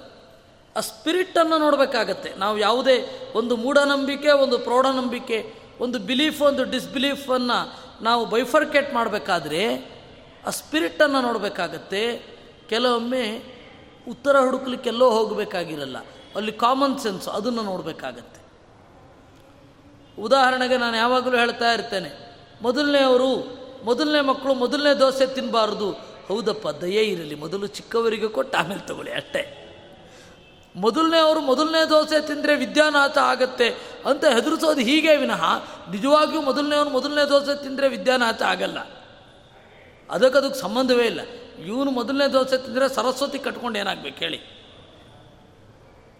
ಅದರಿಂದ ಒಂದು ಸಂಗತಿಯನ್ನು ಯೋಚನೆ ಮಾಡಬೇಕು. ಎಷ್ಟೋ ಬಾರಿ ಅದು ಶಾಸ್ತ್ರದಲ್ಲಿ ಹೇಳಿದೆ ಅಂದ್ಬಿಡ್ತಾರೆ. ಯಾವ ಶಾಸ್ತ್ರವೋ ನನಗಂತೂ ಗೊತ್ತಿಲ್ಲ. ಎಲೆ ಹೀಗೆ ಹಾಕಬೇಕು, ಆಮೇಲೆ ಅದೇನು ಎಂಥದ್ದು ಹೆಸರು ಬೇಳೆ ಕೋಸಂಬರಿ ಮೊದಲು ಹಾಕಬೇಕು. ಶಾಸ್ತ್ರ ಇದನ್ನು ಹೇಳಲಿಕ್ಕೆ ಹೋಗುತ್ತೆ. ಬಹಳ ಎತ್ತರವಾದ ದೃಷ್ಟಿ ಇದೆ ಅದಕ್ಕೆ. ಇಂತಹ ಸಣ್ಣ ಸಣ್ಣದನ್ನೆಲ್ಲ ಯಾಕೆ ಹೇಳುತ್ತದು? ಅದರಿಂದ ಎರಡು ಎಕ್ಸ್ಟ್ರೀಮ್ಸ್, ನಾನ್ ಬಿಲೀವರ್ಸು ಮತ್ತು ಓವರ್ ಬಿಲೀವರ್ಸು ಇಬ್ಬರು ಇದ್ದಾರೆ. ಅದರ ನಡುವಣ ದಾರಿ ನಮ್ಮದಾಗಬೇಕು. ಯಾವುದು ಯೋಗ್ಯವೋ ಅದನ್ನು ನಂಬಬೇಕು, ಯಾವುದು ಅಯೋಗ್ಯವೋ ಅದನ್ನು ಬಿಡಬೇಕು. ಈ ಇಬ್ಬರು ಭಯಾನಕ ಪ್ರಾಣಿಗಳು ಜಗತ್ತಿನಲ್ಲಿ. ಏನನ್ನೂ ನಂಬದೇ ಇರೋರು, ಎಲ್ಲವನ್ನೂ ನಂಬುವವರು. ಇಬ್ಬರೂ ಸಮಾಜಕ್ಕೆ ಸಮಸ್ಯೆ. ಆದರೆ ಅಂಥವರೇ ಸಮಾಜದಲ್ಲಿ ಬಹಳ ತುಂಬಿಕೊಂಡಿರೋದು. ಆ ಖರ ನಾನ್ ಬಿಲೀವರ್ ಈಗ. ಇವನು ಓವರ್ ಬಿಲೀವರ್ ಅಲ್ಲ, ನಾನ್ ಬಿಲೀವರ್. ಯಾವುದನ್ನೂ ನಂಬಲಿ ನಂಬಲಿಲ್ಲ ಏ ನನಗ್ಯಾರು ಏನು ತೊಂದರೆ ಮಾಡ್ತಾರೆ. ಅನಾದೃತ್ಯೈವ ತಾನ್ಯಯೌ, ಅದನ್ನು ಕಡೆಗಣಿಸಿದ, ಅದನ್ನು ಒಂದು ಚೂರು ಲೆಕ್ಕಿಸಲಿಲ್ಲ, ಮುಂದೆ ಹೋದ. ಇದೇ ಸಂದರ್ಭದಲ್ಲಿ ರಾಮ ನೋಡಿ, ಸೌಮಿತ್ರಿಂ ಪ್ರತ್ಯಭಾಷತ, ಲಕ್ಷ್ಮಣನಿಗೆ ಹೇಳಿದ, ನಿಮಿತ್ತೈರ್ವಿದ್ಧಿ ಯುದ್ಧನ್ನ ಸೌಮಿತ್ರೇ ಪ್ರತ್ಯುಪಸ್ಥಿತಂ. ಲಕ್ಷ್ಮಣ, ನನಗೆ ಕೆಲವು ನಿಮಿತ್ತಗಳಾಗ್ತಾ ಇವೆ. ಏನು? ಏಷ ಬಾಹುಸ್ಫುರತಿಮೇ, ನನ್ನ ಕೈ ಕೆರಿತಾ ಇದೆ. ಅಂದರೆ ಯಾರೊಡನೆಯೋ ಯುದ್ಧ ಮಾಡಬೇಕಿದೆ. ಚಾಪಂ ಛೇದಂ ವಿಚೇಷ್ಟತೆ. ಈ ಬಿಲ್ಲು ಅಲುಗುತ್ತಾ ಇದೆ, ನಾನೇನು ಮುಟ್ಟಿಲ್ಲ, ಅದನ್ನು ಲೈಟಾಗಿ ಅಲುಗ್ತಾ ಇದೆ. ಅದರಿಂದಾಗಿ ಬಿಲೇಸ್ಮಿನ್ ತಿಷ್ಠ ವೈದೇಹ್ಯ, ಸೀತೆಯನ್ನು ಕರೆದುಕೊಂಡು ಹೋಗಿ ಅದೋ ಆ ಗುಹೆಯಲ್ಲಿ ನಿಲ್ಲು, ನಾನು ಇವರನ್ನು ನೋಡ್ಕೊಳ್ತೇನೆ ಅಂತಂದ. ರಕ್ಷೋಗಣ ಪ್ರಕ್ಷುಭಿತ, ರಾಕ್ಷಸರಿಗೆ ಮನಸ್ಸಿನ ಒಳಗಡೆ ನೆಮ್ಮದಿಯೇ ಇಲ್ಲ. ಕೆಲವೊಮ್ಮೆ ಎಷ್ಟರಿಂದ ನಿಮ್ಮ ಮಾನಸಿಕ ನೆಮ್ಮದಿ ಉಳಿಯುತ್ತೋ ಅಷ್ಟು ಕೆಲಸವನ್ನು ಮಾಡಿ ಅಂತ ಹೇಳಿರ್ತಾರೆ. ಶಾಸ್ತ್ರದಲ್ಲಿ ಶುದ್ಧಿಯ ವಿವೇಚನೆ ಹಾಗೂ ಇದೆ. ನಿಮ್ಮ ಮನಸ್ಸು ನೆಮ್ಮದಿಯಿಂದ ಇರಬೇಕು, ನಿಮಗೆ ಆಲಸ್ಯ ಇರಬಾರ್ದು, ಮನಸ್ಸು ನೆಮ್ಮದಿಯಿಂದ ಇರಬೇಕು, ಅಷ್ಟು ಮಾಡಿಕೊಂಡ್ರೆ ಸಾಕು ಅಂತ. ಎಷ್ಟೋ ಬಾರಿ ನಾವು ಏನೆಲ್ಲ ಕ್ರಿಯೆಗಳನ್ನು ಮಾಡ್ತೇವೆ, ರಿಚುವಲ್ಸ್ಗಳನ್ನು ಮಾಡ್ತೇವೆ, ನಮಗೆ ಮನಸ್ಸಿನಲ್ಲಿ ನೆಮ್ಮದಿ ಇರಲ್ಲ. ಜಾಸ್ತಿ ಮಾಡಿದ್ರೂ ಇರಲ್ಲ, ಮಾಡದೆ ಹೋದರೂ ಇರಲ್ಲ. ಮನಸ್ಸಿನ ಪ್ರಸನ್ನತೆಯನ್ನು ಇಟ್ಟುಕೊಂಡು ನಿಮ್ಮ ರಿಚುವಲ್ಸ್ಗಳನ್ನೆಲ್ಲ ಅಳೀರಿ ಅಂತ ಹೇಳ್ತಾರೆ. What is the parameter for doing rituals? ಯಾವುದು? ನಿಮ್ಮ ಮನಸ್ಸಿನ ನೆಮ್ಮದಿಯೂ ಒನ್ ಆಫ್ ಪ್ಯಾರಾಮೀಟರ್ಸ್. ನೀವು ಆ ಪ್ಯಾರಾಮೀಟರ್ಸಲ್ಲಿ ಒಂದು ನೋಡ್ಕೊಳ್ಬೇಕು, ಎಲ್ಲ ಒಂದೇ ಅಲ್ಲ. ಶಾಸ್ತ್ರದಲ್ಲಿ ಕೆಲವೊಮ್ಮೆ ಇಷ್ಟು ಹೇಳಿರ್ತಾರೆ, ಮನಸ್ಸಿಗೆ ಕಿರಿಕಿರಿ ಆದರೆ ವಿಪರೀತ, ಇವಾಗ ನೀವು ಎಷ್ಟು ಜಪ ಮಾಡಬಹುದು ಇಷ್ಟು, ಆ ವಿಪರೀತ ಜಪ ಮಾಡಿದ್ರೆ ಕಿರಿಕಿರಿ ಆಗ್ತಾ ಇದ್ದರೆ ಅದನ್ನು ಬಿಡಿ. ನಿಮ್ಮ ಮನಸ್ಸಿಗೆ ಹಿತವಾಗುವಷ್ಟು, ನಿಮ್ಮ ಮನಸ್ಸು ಅದು ಯಾವುದೋ ಒಂದನ್ನು ಗ್ರಹಿಸುವಷ್ಟು ಮಾಡಿ. ಆಮೇಲೆ ಜಾಸ್ತಿ ಬಲವಂತ ಮಾಡಿಬಿಡಿ, ಬಿಡಿ, ಮತ್ತೆ ಪ್ರಯತ್ನ ಪಡಿ. ಹಾಗೆ ಅವನು ಹೇಳ್ತಾನೆ, ನಾ ನನಗೆ ಈ ನಿಮಿತ್ತಗಳಿಂದ ಯುದ್ಧ ಬಂದಿದೆ ಎಂದು ಗೊತ್ತಾಗಿದೆ, ನಾನು ನಿಲ್ತೇನೆ ಅಂತ. ಅದೇ ಖರದೂಷಣರಿಗೆ ಹಾಗಾಗಲಿಲ್ಲ, ಮನಸ್ಸಿನಲ್ಲಿ ವಿಪರೀತ ಟೆನ್ಷನ್ನು ಅವರಿಗೆ, ಏನು ಮಾಡೋದು ಅಂತ. ಆ ಟೆನ್ಷನ್ನಿಂದ ಅವರು ಮುಂದುವರೆದರು, ಆದರೂ ಅವರು ಅದನ್ನು ಬಿಡಲಿಲ್ಲ, ಬಿಡಬೇಕಿತ್ತು ಅವರು. ರಾಮನ ದೃಷ್ಟಿ ಕಾಣುವ ತನಕ ಬಂದರಂತೆ. ಖರ, ಶೇನಗಾಮಿ, ಪೃಥುಗ್ರೀವ, ಯಜ್ಞಶತ್ರು, ಮಹಾವಿಷ, ದುರ್ಜಯ, ಕರವೀರಾಕ್ಷ, ಪರುಷ, ಕಾಲಕಾರ್ಮುಕ, ಹೀಗೆ ಅವರ ಹೆಸರುಗಳು. ಧನುರ್ವಿಷ್ಫಾರಯಾಮಾಸ ದೃಷ್ಟ್ವಾ ತಾನ್ ದುಷ್ಟಸೂದನಃ. ಇವರೆಲ್ಲರೂ ಕೂಡ ಬರ್ತಾ ಇದ್ದಾಗ ರಾಮಚಂದ್ರ ಮೊದಲು ಆ ಉದ್ದವಾದ ಬಿಲ್ಲನ್ನು ಬಗ್ಗಿಸಿ ನೇಣನ್ನು ಕಟ್ಟಿದ. ಅದು ಯಾವಾಗಲೂ ಕಟ್ಟಿಕೊಂಡೇ ಇರೋದಿಲ್ಲ, ಇಲ್ಲಾಂದರೆ ಟೆನ್ಷನ್ ಹೊಟ್ಟೋಗುತ್ತೆ, ಬಹಳ ದೂರದವರೆಗೆ ಹೋಗಬೇಕಲ್ಲ. ಅದು ಅಡ್ಜಸ್ಟ್ ಆಗಿಬಿಟ್ರೆ ಬಿಲ್ಲು ಆ ಬಾಗುವಿಕೆಗೆ, ಬಿಲ್ಲು ಅಡ್ಜಸ್ಟ್ ಆಗಿರಬಾರ್ದು, ಬಗ್ಗಬಾರ್ದು ಪೂರ, ಅದು ಆಪೋಸಿಟ್ ಡೈರೆಕ್ಷನ್ನಲ್ಲಿ ವೈಬ್ರೇಷನ್ ಇರಬೇಕು. ಆಮೇಲೆ ಇದು ಇದು ಎಳಿತಾ ಇರಬೇಕು, ಆವಾಗ ಬಿಟ್ಟ ಬಾಣು ಬಹಳ ದೂರ ಹೋಗುತ್ತೆ ಅಲ್ವಾ. ಹಾಗಾಯಿತು ಇದು. ಆ ತರಹ ಕೂಡಲೇ ಕಟ್ಟಿ ಒಮ್ಮೆ ಚೆನ್ನಾಗಿದೆಯಾ ಅಂತ ನುರಿತ ವೈಣಿಕ ತಂತಿಯನ್ನು ಮೀಂಟುವ ಹಾಗೆ ರಾಮಚಂದ್ರ ಬಿಲ್ಲಿನ ನೇಣನ್ನು ಮೀಂಟಿದ. ದೇವೋಪದೇವಾ ಮುನಯಃ ರಾಮ ರಾಕ್ಷಸ ಸಂಗರಂ ದಿದೃಕ್ಷಮಾಣ ಗಗನಂ ವಿಮಾನಾಗ್ರ್ಯೈರಪೂರಯನ್. ದೇವತೆಗಳು, ಗಂಧರ್ವರು ಎಲ್ಲರೂ ಕೂಡ ಈ ಯುದ್ಧವನ್ನು ನೋಡಬೇಕು ಅಂತ ಬಂದರು. ರಾಮೋಯ ಮೃಜುರೇಕಾಕಿ ಬಹವೋ ಮಾಯಿನಪ್ಪರೆ ಕಥನ್ನು ಸ್ವಸ್ಥಿತಸ್ಯೇತಿ ಕೇಚಿದತ್ರಾಚ ಚಕ್ಷಿರೇ. ಅಲ್ಲಿ ನೆರೆದವರೆಲ್ಲರೂ ಕೂಡ ಬೇರೆ ಬೇರೆ ಸ್ತರದವರು, ಅವರವರು ಅವರವರ ಸ್ತರದಲ್ಲಿ ಯೋಚನೆ ಮಾಡಿದ್ರಂತೆ. ಸಜ್ಜನರು ಕೂಡ ಹೇಗೆ ಒಬ್ಬ, ಕೆಲವರು ಹೇಳಿದರು ರಾಮೋಯಂ ಋಜುಃ, ರಾಮ ಪಾಪ ಒಬ್ಬನೇ ಇದ್ದಾನೆ. ಏಕಾಕಿ, ಏಕಾಂಗಿ ಬೇರೆ, ಹೀ ಈಸ್ ಅಲೋನ್. ಬಹವೋ ಮಾಯಿನಪ್ಪರೇ, ಉಳಿದವರು ಬಹಳ ಜನ ಇದ್ದಾರೆ, ಕೋಪ ಮೋಸದಿಂದ ಯುದ್ಧ ಮಾಡುವವರು. ಮಾಯಿನಃ, ಅವನಿಗೆ ಹೇಗೆ ಒಳ್ಳೆಯದಾದೀತು ಅಂತ ಕೆಲವೊಬ್ಬರು ಸಜ್ಜನರಿಗೆ ಟೆನ್ಷನ್ ಆಯ್ತಂತೆ. ಇನ್ನು ಕೆಲವರು ಹೇಳಿದ್ರಂತೆ, ಏ ಏನು ಯೋಚನೆ ಮಾಡ್ತಾ ಇದ್ದೀರಾ, ಯದ್ಭ್ರೂ ವಿಭ್ರಮ ಮಾತ್ರೇಣ ವಿಭ್ರಶ್ಯೇದ್ಭುವನತ್ರಯಂ ತಶ್ಚ ಕಿಂ ರಾಕ್ಷಸಕುಲಂ ರಾಮಸ್ಯೇತ್ಯಪರೇ ವದನ್. ಯಾರ ಕುಡಿಹುಬ್ಬ ಕುಣಿತದಿಂದ ಮೂರು ಲೋಕಗಳಲ್ಲಿ ಸೃಷ್ಟಿ ಸ್ಥಿತಿ ಲಯಗಳಾಗ್ತದೋ ಅಂತಹ ರಾಮನಿಗೆ ಇವರ್ಯಾವ ಲೆಕ್ಕ ಅಂತ ಇನ್ನೊಬ್ಬರು ಹೇಳಿದರಂತೆ. ಮೊದಲನೆಯವರು ಅಪ್ರೌಢರಾದ ಭಕ್ತರು, ಎರಡನೆಯವರು ಪ್ರೌಢರಾದ ಭಕ್ತರು. ಎಷ್ಟೋ ಜನ ರಾಕ್ಷಸರು ಆಯುಧಗಳನ್ನು ಎಸೆದರು, ಅವರೆಲ್ಲರ ಆಯುಧಗಳನ್ನು ಬಾಣದಿಂದ ಕತ್ತರಿಸಿ ಓಡಿಸಿದ ದೂಷಣ ಅನ್ನುವವ ಬಂದ.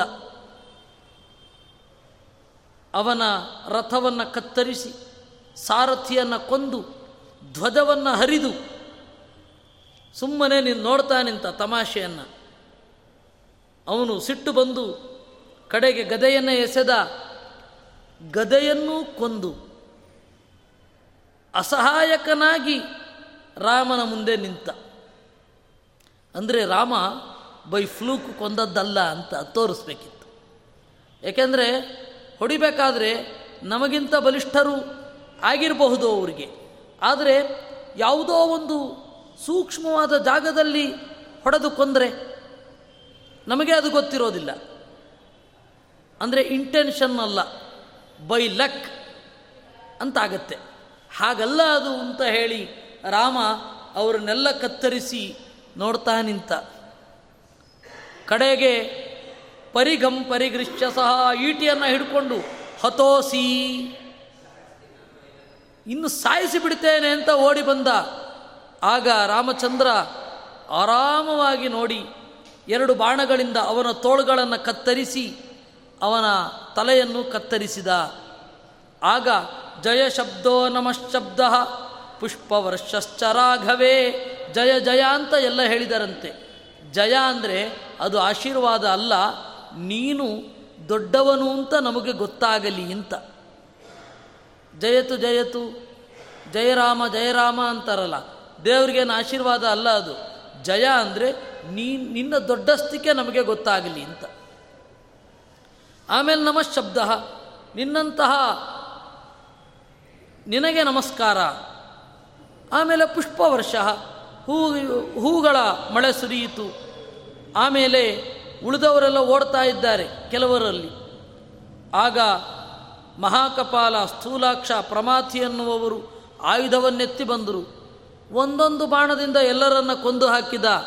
ತುಲ್ಯಂ ಚರಶತೇನೇಶಃ, ನೂರು ಬಾಣಗಳನ್ನೆಸೆದು ನೂರು ಜನರನ್ನು, ಸಾವಿರ ಬಾಣಗಳನ್ನೆಸೆದು ಸಾವಿರ ಬಾಣಗಳನ್ನು ಕೊಂದು ಹಾಕಿದ. ಈ ರೀತಿ ಹದಿನಾಲ್ಕು ಸಾವಿರ ಜನರನ್ನು ಸುಟ್ಟ ರಾಮನೆಂಬ ಬೆಂಕಿ ಉಳಿದ ಎಲ್ಲ ಮುನಿಗಳ ಪಾಲಿಗೆ ಸಿಹಿನೀರಿನಂತಾಯಿತು. ಆ ಪಂಡಿತಾಚಾರ್ಯರ ಕಾವ್ಯದ ಸೊಬಗು ನೋಡಿ, ರಾಮನೆಂಬ ಬೆಂಕಿ, ಬಾಣಗಳೆಂಬ ಜ್ವಾಲೆ, ಬಾಣಗಳೆಂಬ ಜ್ವಾಲೆ ಇರುವ ರಾಮನೆಂಬ ಬೆಂಕಿಯೂ ಕೂಡ ಮುನಿಗಳಿಗೆ ತಂಪೆರೆಯುವ ನೀರಾಯಿತು ಅಂತ ಹೇಳ್ತಾರೆ. ಹಾಗೆ ರಾಮಚಂದ್ರ ಕಂಗೊಳಿಸಿದ ಅನ್ನುವಲ್ಲಿಗೆ ತ್ರಿವಿಕ್ರಮ ಪಂಡಿತರ ಮಗ ನಾರಾಯಣ ಪಂಡಿತರು ಬರೆದ ಸಂಗ್ರಹ ರಾಮಾಯಣದಲ್ಲಿ ಅರಣ್ಯಕಾಂಡದಲ್ಲಿ ಎರಡನೆಯ ಸರ್ಗ ಮುಗಿತು. ನಿವಾರ್ಯ ತ್ರಿಶಿರಾ ವೀರ. ಆಮೇಲೆ ವೀರನಾದ ಆ ತ್ರಿಶಿರ ಬಂದ, ಅವನನ್ನು ರಾಮಚಂದ್ರ ಸುಲಭವಾಗಿ ಕೊಂದು ಹಾಕಿದ. ಆಮೇಲೆ ಖರ ಬಂದ, ಕಡೆಯವ.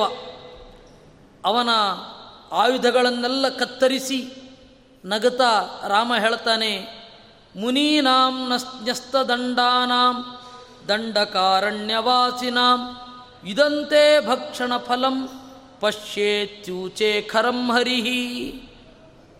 ಯಾವ ತೊಂದರೆಯೂ ಮಾಡದೆ ಅವ್ರ ಪಾಡಿಗವರು ಜಪ ಮಾಡಿಕೊಂಡಿದ್ದವರನ್ನ ಕೊಂದ್ಯಲ್ಲ, ಅದರ ಫಲ ಇನ್ನು ಮೇಲೆ ಗೊತ್ತಾಗತ್ತೆ ಎಂದ ರಾಮ.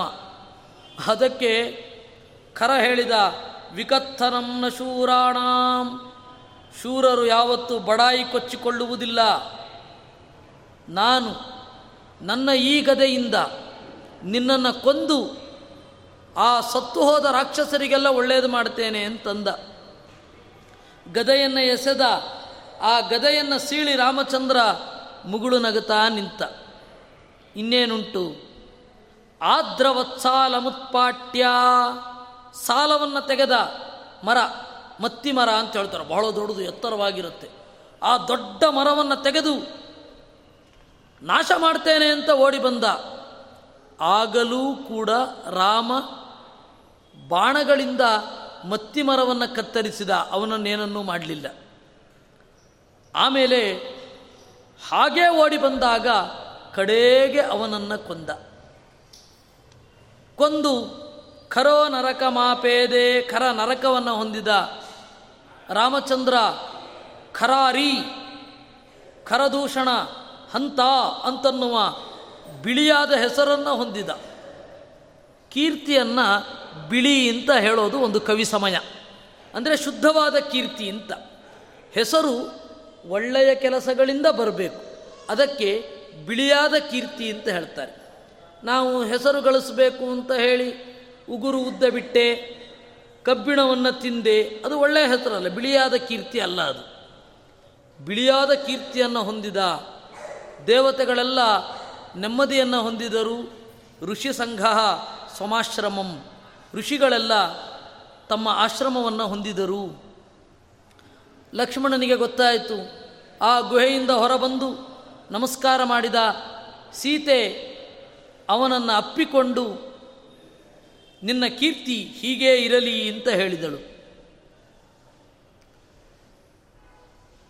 ರಾಕ್ಷಸಿ ಸುಮ್ಮನೆ ಇರಬೇಕಲ್ಲ, ಓಡಿದಳು. ಲಂಕಾಮಭ್ಯದ್ರವತ್ ಕ್ರುದ್ಧ ಶೂರ್ಪಣಖೆ ಕೃತ್ತಿಕೇವ ಭಯಂಕರೀ. ಅವತ್ತೇ ಲಂಕೆಯ ಅವನತಿ ಶುರುವಾಯಿತು. ಓಡಿದಳು. ಅವನೇನು ಮಾಡಿದ? ಆ ರಾವಣ ಸುಖವಾಗಿ ಕುಳಿತು ಭೋಗವನ್ನು ಅನುಭವಿಸ್ತಾ ಇದ್ದ.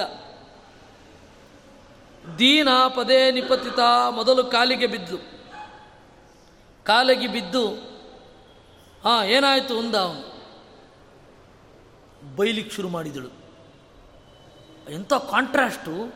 ಅದನ್ನು ಅರಗಿಸ್ಕೊಳ್ಳಿಕ್ಕೆ ಆಗಬಾರದು.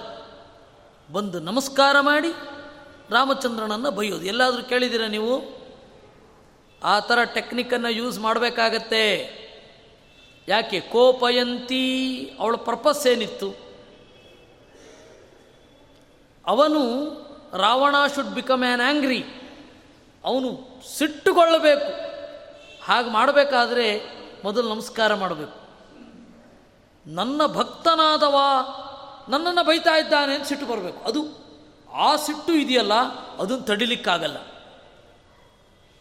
ಬೈತಾನೆ ಬಂದರೆ ಬೈತಾ ಇರ್ತಾನೆ ಅಂತಾರೆ, ಒಂದಕ್ಕೆ ಕೊಂದೇ ಬಿಡ್ತಾರೆ ಇವಳನ್ನ.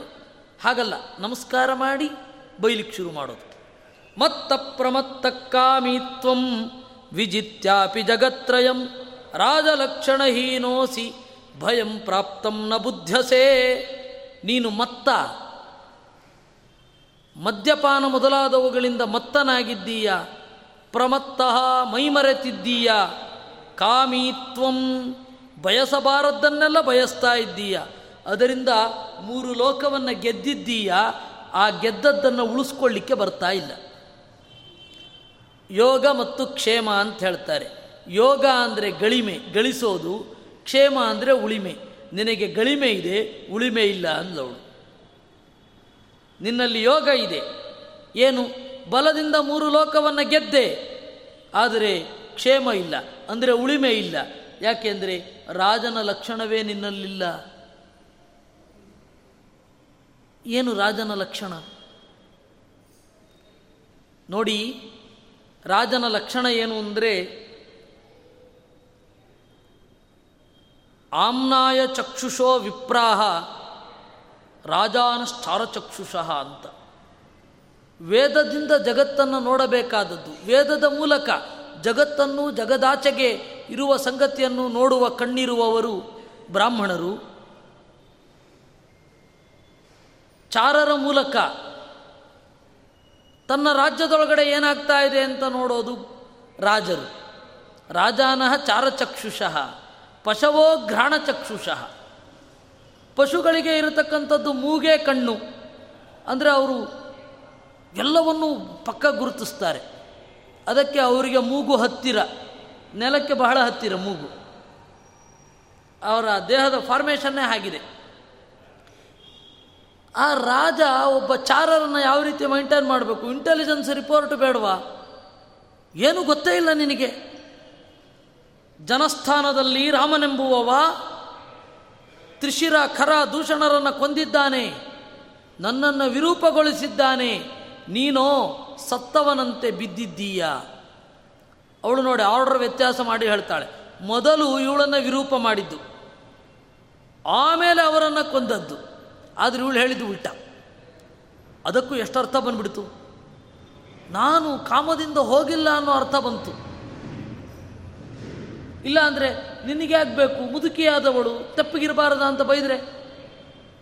ಅದಕ್ಕೆ ಅವಳು ಆ ನಡೆದ ಘಟನೆಯನ್ನು ಆರ್ಡರ್ ವ್ಯತ್ಯಾಸ ಮಾಡಿ ಹೇಳಿದ್ಲು. ಖರದೂಷಣರನ್ನು ರಾಮ ಕೊಂದ, ಆಮೇಲೆ ನನ್ನ ಮೂಗು ಕಿವಿಗಳನ್ನು ಕತ್ತರಿಸಿದ ಅಂತ. ಸೊಸುರಿತ್ತಂವಚಶ್ರುತ್ವ ದಂಡಾಹತ ಇವೋರಗಃ ಕ್ರುದ್ಧೋ ದಶಾಸ್ಯ ಪಪ್ರಚ್ಛ ಕೋಯಂ ರಾಮೋ ವದೇ ರೀತಿ. ತಂಗಿಯ ಮಾತನ್ನು ಕೇಳಿ ಮುನಿದ ರಾವಣ ಹೇಳಿದ ಕ್ರುದ್ಧೋ ದಶಾಸ್ಯ ಪಪ್ರಚ್ಛ. ಸಿಟ್ಟು ಮಾಡಿಕೊಂಡು ಕೇಳಿದ, ಯಾರದು ರಾಮ ಅಂದರೆ? ಕರೌ ಭಯೇನ ಧುನ್ವಾನ. ರಾಮನ ನೆನಪಾದ ಕೂಡಲೇ ಭಯೇನ ಧುನ್ವಾನ, ಕೈಗಳನ್ನು ಕೊಡವುತ್ತಾ ಭಯಗೊಂಡು ನಡುಗುತ್ತಾ, ರೂಪೇಣ ಅಪ್ರತಿಮೋ ರಾಮ ರಾಜ ದಾಶರಥಿ ಖಲು. ರೂಪದಿಂದ ಚಂದುಳ್ಳಿ ಚೆಲುವ ದಶರಥನ ಮಗ ಯಾಕಪ್ಪ ಬೇಕಿತ್ತು? ಮೂಗನ್ನು ಕತ್ತರಿಸಿದಾಗಲೂ ಕೂಡ ರಾಮ ಅಂತಂದು ಕೂಡಲೇ ನೆನಪು ಬರೋದು ಅವನ ಚೆಲುವು. ಏನು ಹೇಳುತ್ತೆ ಇದು? ನಮ್ಮ ಭಾಷೆಯಲ್ಲಿ ನಮಗೆ ಗೊತ್ತಿಲ್ಲದಂತೆ ಈ ಥರದ ಸುಳಿವಿರುತ್ತೆ. ನಾವು ಮಾತನಾಡಿದೆವು ಅಂದರೆ ಅವ್ರನ್ನ ಏನು ಗಮನಿಸಿದೆ ಅಂದರೆ, ಮೊದಲು ಬಹಳ ಚಂದ ಅಂತ ಹೇಳಿದರೆ ಯಾರು ಆಡಿದ್ರು ಅನ್ನೋದ್ರ ಮೇಲೆ ಗಮನ ಹೋಗುತ್ತೆ. ಶೂರ್ಪಣಖಿ ಈ ಮಾತಾಡಿದ್ದು ಬಹಳ ಚಂದ ಅಂತ ಹೇಳಿದ ಕೂಡಲೇ ಮೊದಲು ಅವಳು ಕಾಮದಿಂದ ಅಲ್ಲಿಗೆ ಹೋಗಿದ್ದು ಸ್ಪಷ್ಟ ಆಗತ್ತೆ. ನಮ್ಮ ಪ್ರತಿಯೊಂದು ಮಾತಿನಲ್ಲಿ ನಾವು ವಿವೇಕಪೂರ್ವಕವಾಗಿ ಕಂಟ್ರೋಲ್ ಮಾಡ್ಕೊಳ್ಳಿ ಬರಲ್ಲ. ಅದರಿಂದಾಗಿ ಸತ್ಯ ಅಂತನ್ನೋದು ಯಾವ ನೆನಪಿನ ಶಕ್ತಿಯನ್ನು ಬಯಸೋದಿಲ್ಲ. ಸುಳ್ಳು ಅನ್ನೋದು ನೆನಪಿನ ಶಕ್ತಿಯನ್ನಷ್ಟೇ ಅಲ್ಲ, ಆ ಸೆಂಟೆನ್ಸ್ ಡಿಸೈನನ್ನು ಕೂಡ ಅವನು ಯೋಚನೆ ಮಾಡಬೇಕಾಗತ್ತೆ. ಹೀಗಿದೆ, ಹೀಗಿಲ್ಲ ಅಂತ. ನೋಡಿ ಅವಳು ಹೇಳ್ತಾಳೆ, ಮೂಗು ಕಿವಿಯ ಗಾಯ ನೆತ್ತರು ಸೋರ್ತಾ ಇದೆ. ರಾಮ ಅಂತಂದು ಕೂಡಲೇ ಹದಿನಾಲ್ಕು ಸಾವಿರ ಜನರನ್ನು ಏಕಾಕಿಯಾಗಿ ಕೊಂದ ವೀರನ ಚಿತ್ರ ಮೂಡುತ್ತೆ. ಅವನು ಹೇಳಬೇಕಾದ್ರೆ ಮೊದಲು ಪರಾಕ್ರಮಿ ಅಂತ ಹೇಳಬೇಕಿತ್ತಲ್ವ ಅವಳು. ಆದರೆ ಅವಳು ಹೇಳೋದು ಹೀಗೆ, ರೂಪೇಣ ಪ್ರತಿಮೋ ರಾಮ ಅಂತ. ಚತುರ್ದಶ ಸಹಸ್ರಾಣಿ ಹದಿನಾ ಆಮೇಲೆ ಬಂತು ಬಾಯಲ್ಲಿ. ಹದಿನಾಲ್ಕು ಸಾವಿರ ಜನ ರಾಕ್ಷಸರನ್ನು ಕೊಂದ ಲಕ್ಷ್ಮಣ ಅಂತ ಅವನ ತಮ್ಮ, ಅವನು ನನ್ನನ್ನು ವಿರೂಪಗೊಳಿಸಿದ. ರಾಮಸ್ಯ ರಾಮ ಸೀತಾಖ್ಯ ಮನ್ಯೇ ತಾಂ ಉಚಿತಾಂ ತವ. ರಾಮನ ಹೆಂಡತಿ ಸೀತೆ ಅಂತ ಇದ್ದಾಳೆ, ಅವಳು ನಿನಗೆ ಯೋಗ್ಯಳಾದವಳು. ಅವಳನ್ನು ನಿನಗೆ ಕೇಳಬೇಕು ಅಂತ ಹೋಗಿದ್ದು ನೋಡು, ಅದಕ್ಕೆ ಈ ರೀತಿ ಆಗಿದ್ದು ಅಂತ. ಹೆಂಗಿದೆ ಬ್ರೇಕಿಂಗ್ ನ್ಯೂಸು? ಗೊತ್ತಾಯ್ತಾ? ಹೀಗೆ ಇರೋದು ಎಲ್ಲ ಬ್ರೇಕಿಂಗ್ ನ್ಯೂಸ್ಗಳು ಕೂಡ. ಯಂ ಸಂಸ್ಪೃಶತಿ ಸಾ ಕಾಂತ ಸೀತಾ ಸರ್ವಾಂಗ ಶೋಭನ ಸುಧಾಧಾರೇವ ನೈವಾಸ್ಯ ದೇಹ ಧರ್ಮಾಜರಾದಯ. ಇಂತಹ ಚಲುವೆ ಯಾರನ್ನು ಅಪ್ಪುತ್ತಾಳೋ ಅವನು ಸಾಯುವುದೇ ಇಲ್ಲ. ಅವಳ ಮೈಯ ಚಲುವು ರೋಗಿಷ್ಠನನ್ನು ನಿರೋಗಿಯನ್ನಾಗಿ ಮಾಡುತ್ತೆ. ಆ ತರಹದ ಚಲುವು. ಆ ಚಲುವು ಇದೆಯಲ್ಲ, ಅದು ಬಹಳ ವಿಚಿತ್ರ. ಆ ಥರದ ಚಲುವು ಅಲ್ವಾ? ಯಾರು ಅವಳನ್ನು ಕೈಯಿಂದ ಮುಟ್ಟುತ್ತಾರೆ ಅಥವಾ ಅವಳು ಯಾರನ್ನು ಕೈಯಿಂದ ಮುಟ್ಟುತ್ತಾಳೆ, ದೇಹಧರ್ಮ ಜರಾದಯ, ಅವರು ಬೇಗ ಮುದುಕರಾಗುವುದಿಲ್ಲ, ಸಾವಂತೂ ಬರುವುದೇ ಇಲ್ಲ. ಅಷ್ಟು ಚಲುವೆ. ಉತ್ತಿಷ್ಠ ಪುರುಷ ಶ್ರೇಷ್ಠ ವ್ಯಾಕುಲಂ ಪಾಹಿ ನಕ್ಕುಲಂ ರಾಮಾಂತಕಾದುಪಾತನ್ನಾತ್ ಇತ್ಯುಕ್ತ್ವಾ ವಿರರಾಮಸ. ಏಳು, ನಮ್ಮ ಕುಲಕ್ಕೆ ಬಂದಿರುವ ರಾಮನೆಂಬ ಆಪತ್ತನ್ನು ನಾಶ ಮಾಡಿಬಿಡು. ರಾಮನೆಂಬ ಆಪತ್ತು ಬರಲೇ ಇಲ್ಲ. ಕೆಲವೊಬ್ಬರು ಹಾಗೆ ತಮ್ಮ ಆಪತ್ತನ್ನು ಸಮಾಜದ ಆಪತ್ತು ಅಂತ ಬಿಂಬಿಸ್ತಾರೆ. ಈ ನಮ್ಮ ಎಡಚರ ತರಹ, ಲೆಫ್ಟಿಸ್ಟ್ಗಳ ತರಹ, ಅವರಿಗೆ ಆಗುವ ಆಪತ್ತು ಜಗತ್ತಿಗೆ ಬಂದ ಆಪತ್ತು. ಹೀಗಾಗತ್ತೆ. ಅವಳು ಈ ರೀತಿ ಸುದ್ದಿಯನ್ನು ತಿರುಚಿ ನೀಡಿದಳು. ರಾವಣ ನಮಗಿಂತ ಬುದ್ಧಿವಂತ ಇದ್ದ, ನಾವು ಪಕ್ಕ ನಂಬಿಬಿಡ್ತೇವೆ. ನಮ್ಮಲ್ಲಿ ಏನಾಗಿದೆ ಪ್ರಾಬ್ಲಮ್ಮು ಅಂದರೆ, ವಿದೇಶದಿಂದ ಬಂದದ್ದನ್ನು ಪ್ರಶ್ನೆ ಮಾಡಲಿಕ್ಕಿಲ್ಲ. ನಮ್ಮ ದೇಶದಲ್ಲಿರೋದನ್ನು ಪ್ರಶ್ನೆ ಮಾಡ್ಬೋದು, ನಾವು ಉಲ್ಟಾ ಮಾಡಬೇಕಲ್ವ. ನಮ್ಮ ದೇಶದ್ದನ್ನು ನಾವು ನಂಬ್ತೇವೆ, ನಿಮ್ಮ ದೇಶದ್ದನ್ನು ಪ್ರಶ್ನೆ ಮಾಡ್ತೇವೆ ಅಂತ ಪ್ರಶ್ನೆ ಮಾಡಬೇಕು. ಆದ್ದರಿಂದ ನಿಮ್ಮ ದೇಶದ್ದನ್ನು ನಾವು ಪ್ರಶ್ನೆ ಮಾಡ್ತೇವೆ ಅಂತ ಅವ್ರಿಗೆ ಹೇಳಲಿಲ್ಲ. ಅವರು ನಿಮ್ಮ ದೇಶದ್ದನ್ನು ನಾವು ಪ್ರಶ್ನೆ ಮಾಡ್ತೇವೆ ಅಂದರೆ, ಹೌದು ಹೌದು ಹೌದು, ನೀವು ಪ್ರಶ್ನೆ ಮಾಡಬೇಕಾದದ್ದೇ, ನಾವು ಪ್ರಶ್ನೆ ಮಾಡಿಸ್ಕೊಳ್ಬೇಕಾದದ್ದೇ. ಇದು ನಮ್ಮ ಗುಲಾಮಿತನ. ಸ್ವಲ್ಪ ನಮಗಿಂತ ಬುದ್ಧಿವಂತ ಇದ್ದ ರಾವಣ. ಆ ರಾವಣ ಏನು ಮಾಡಿದ?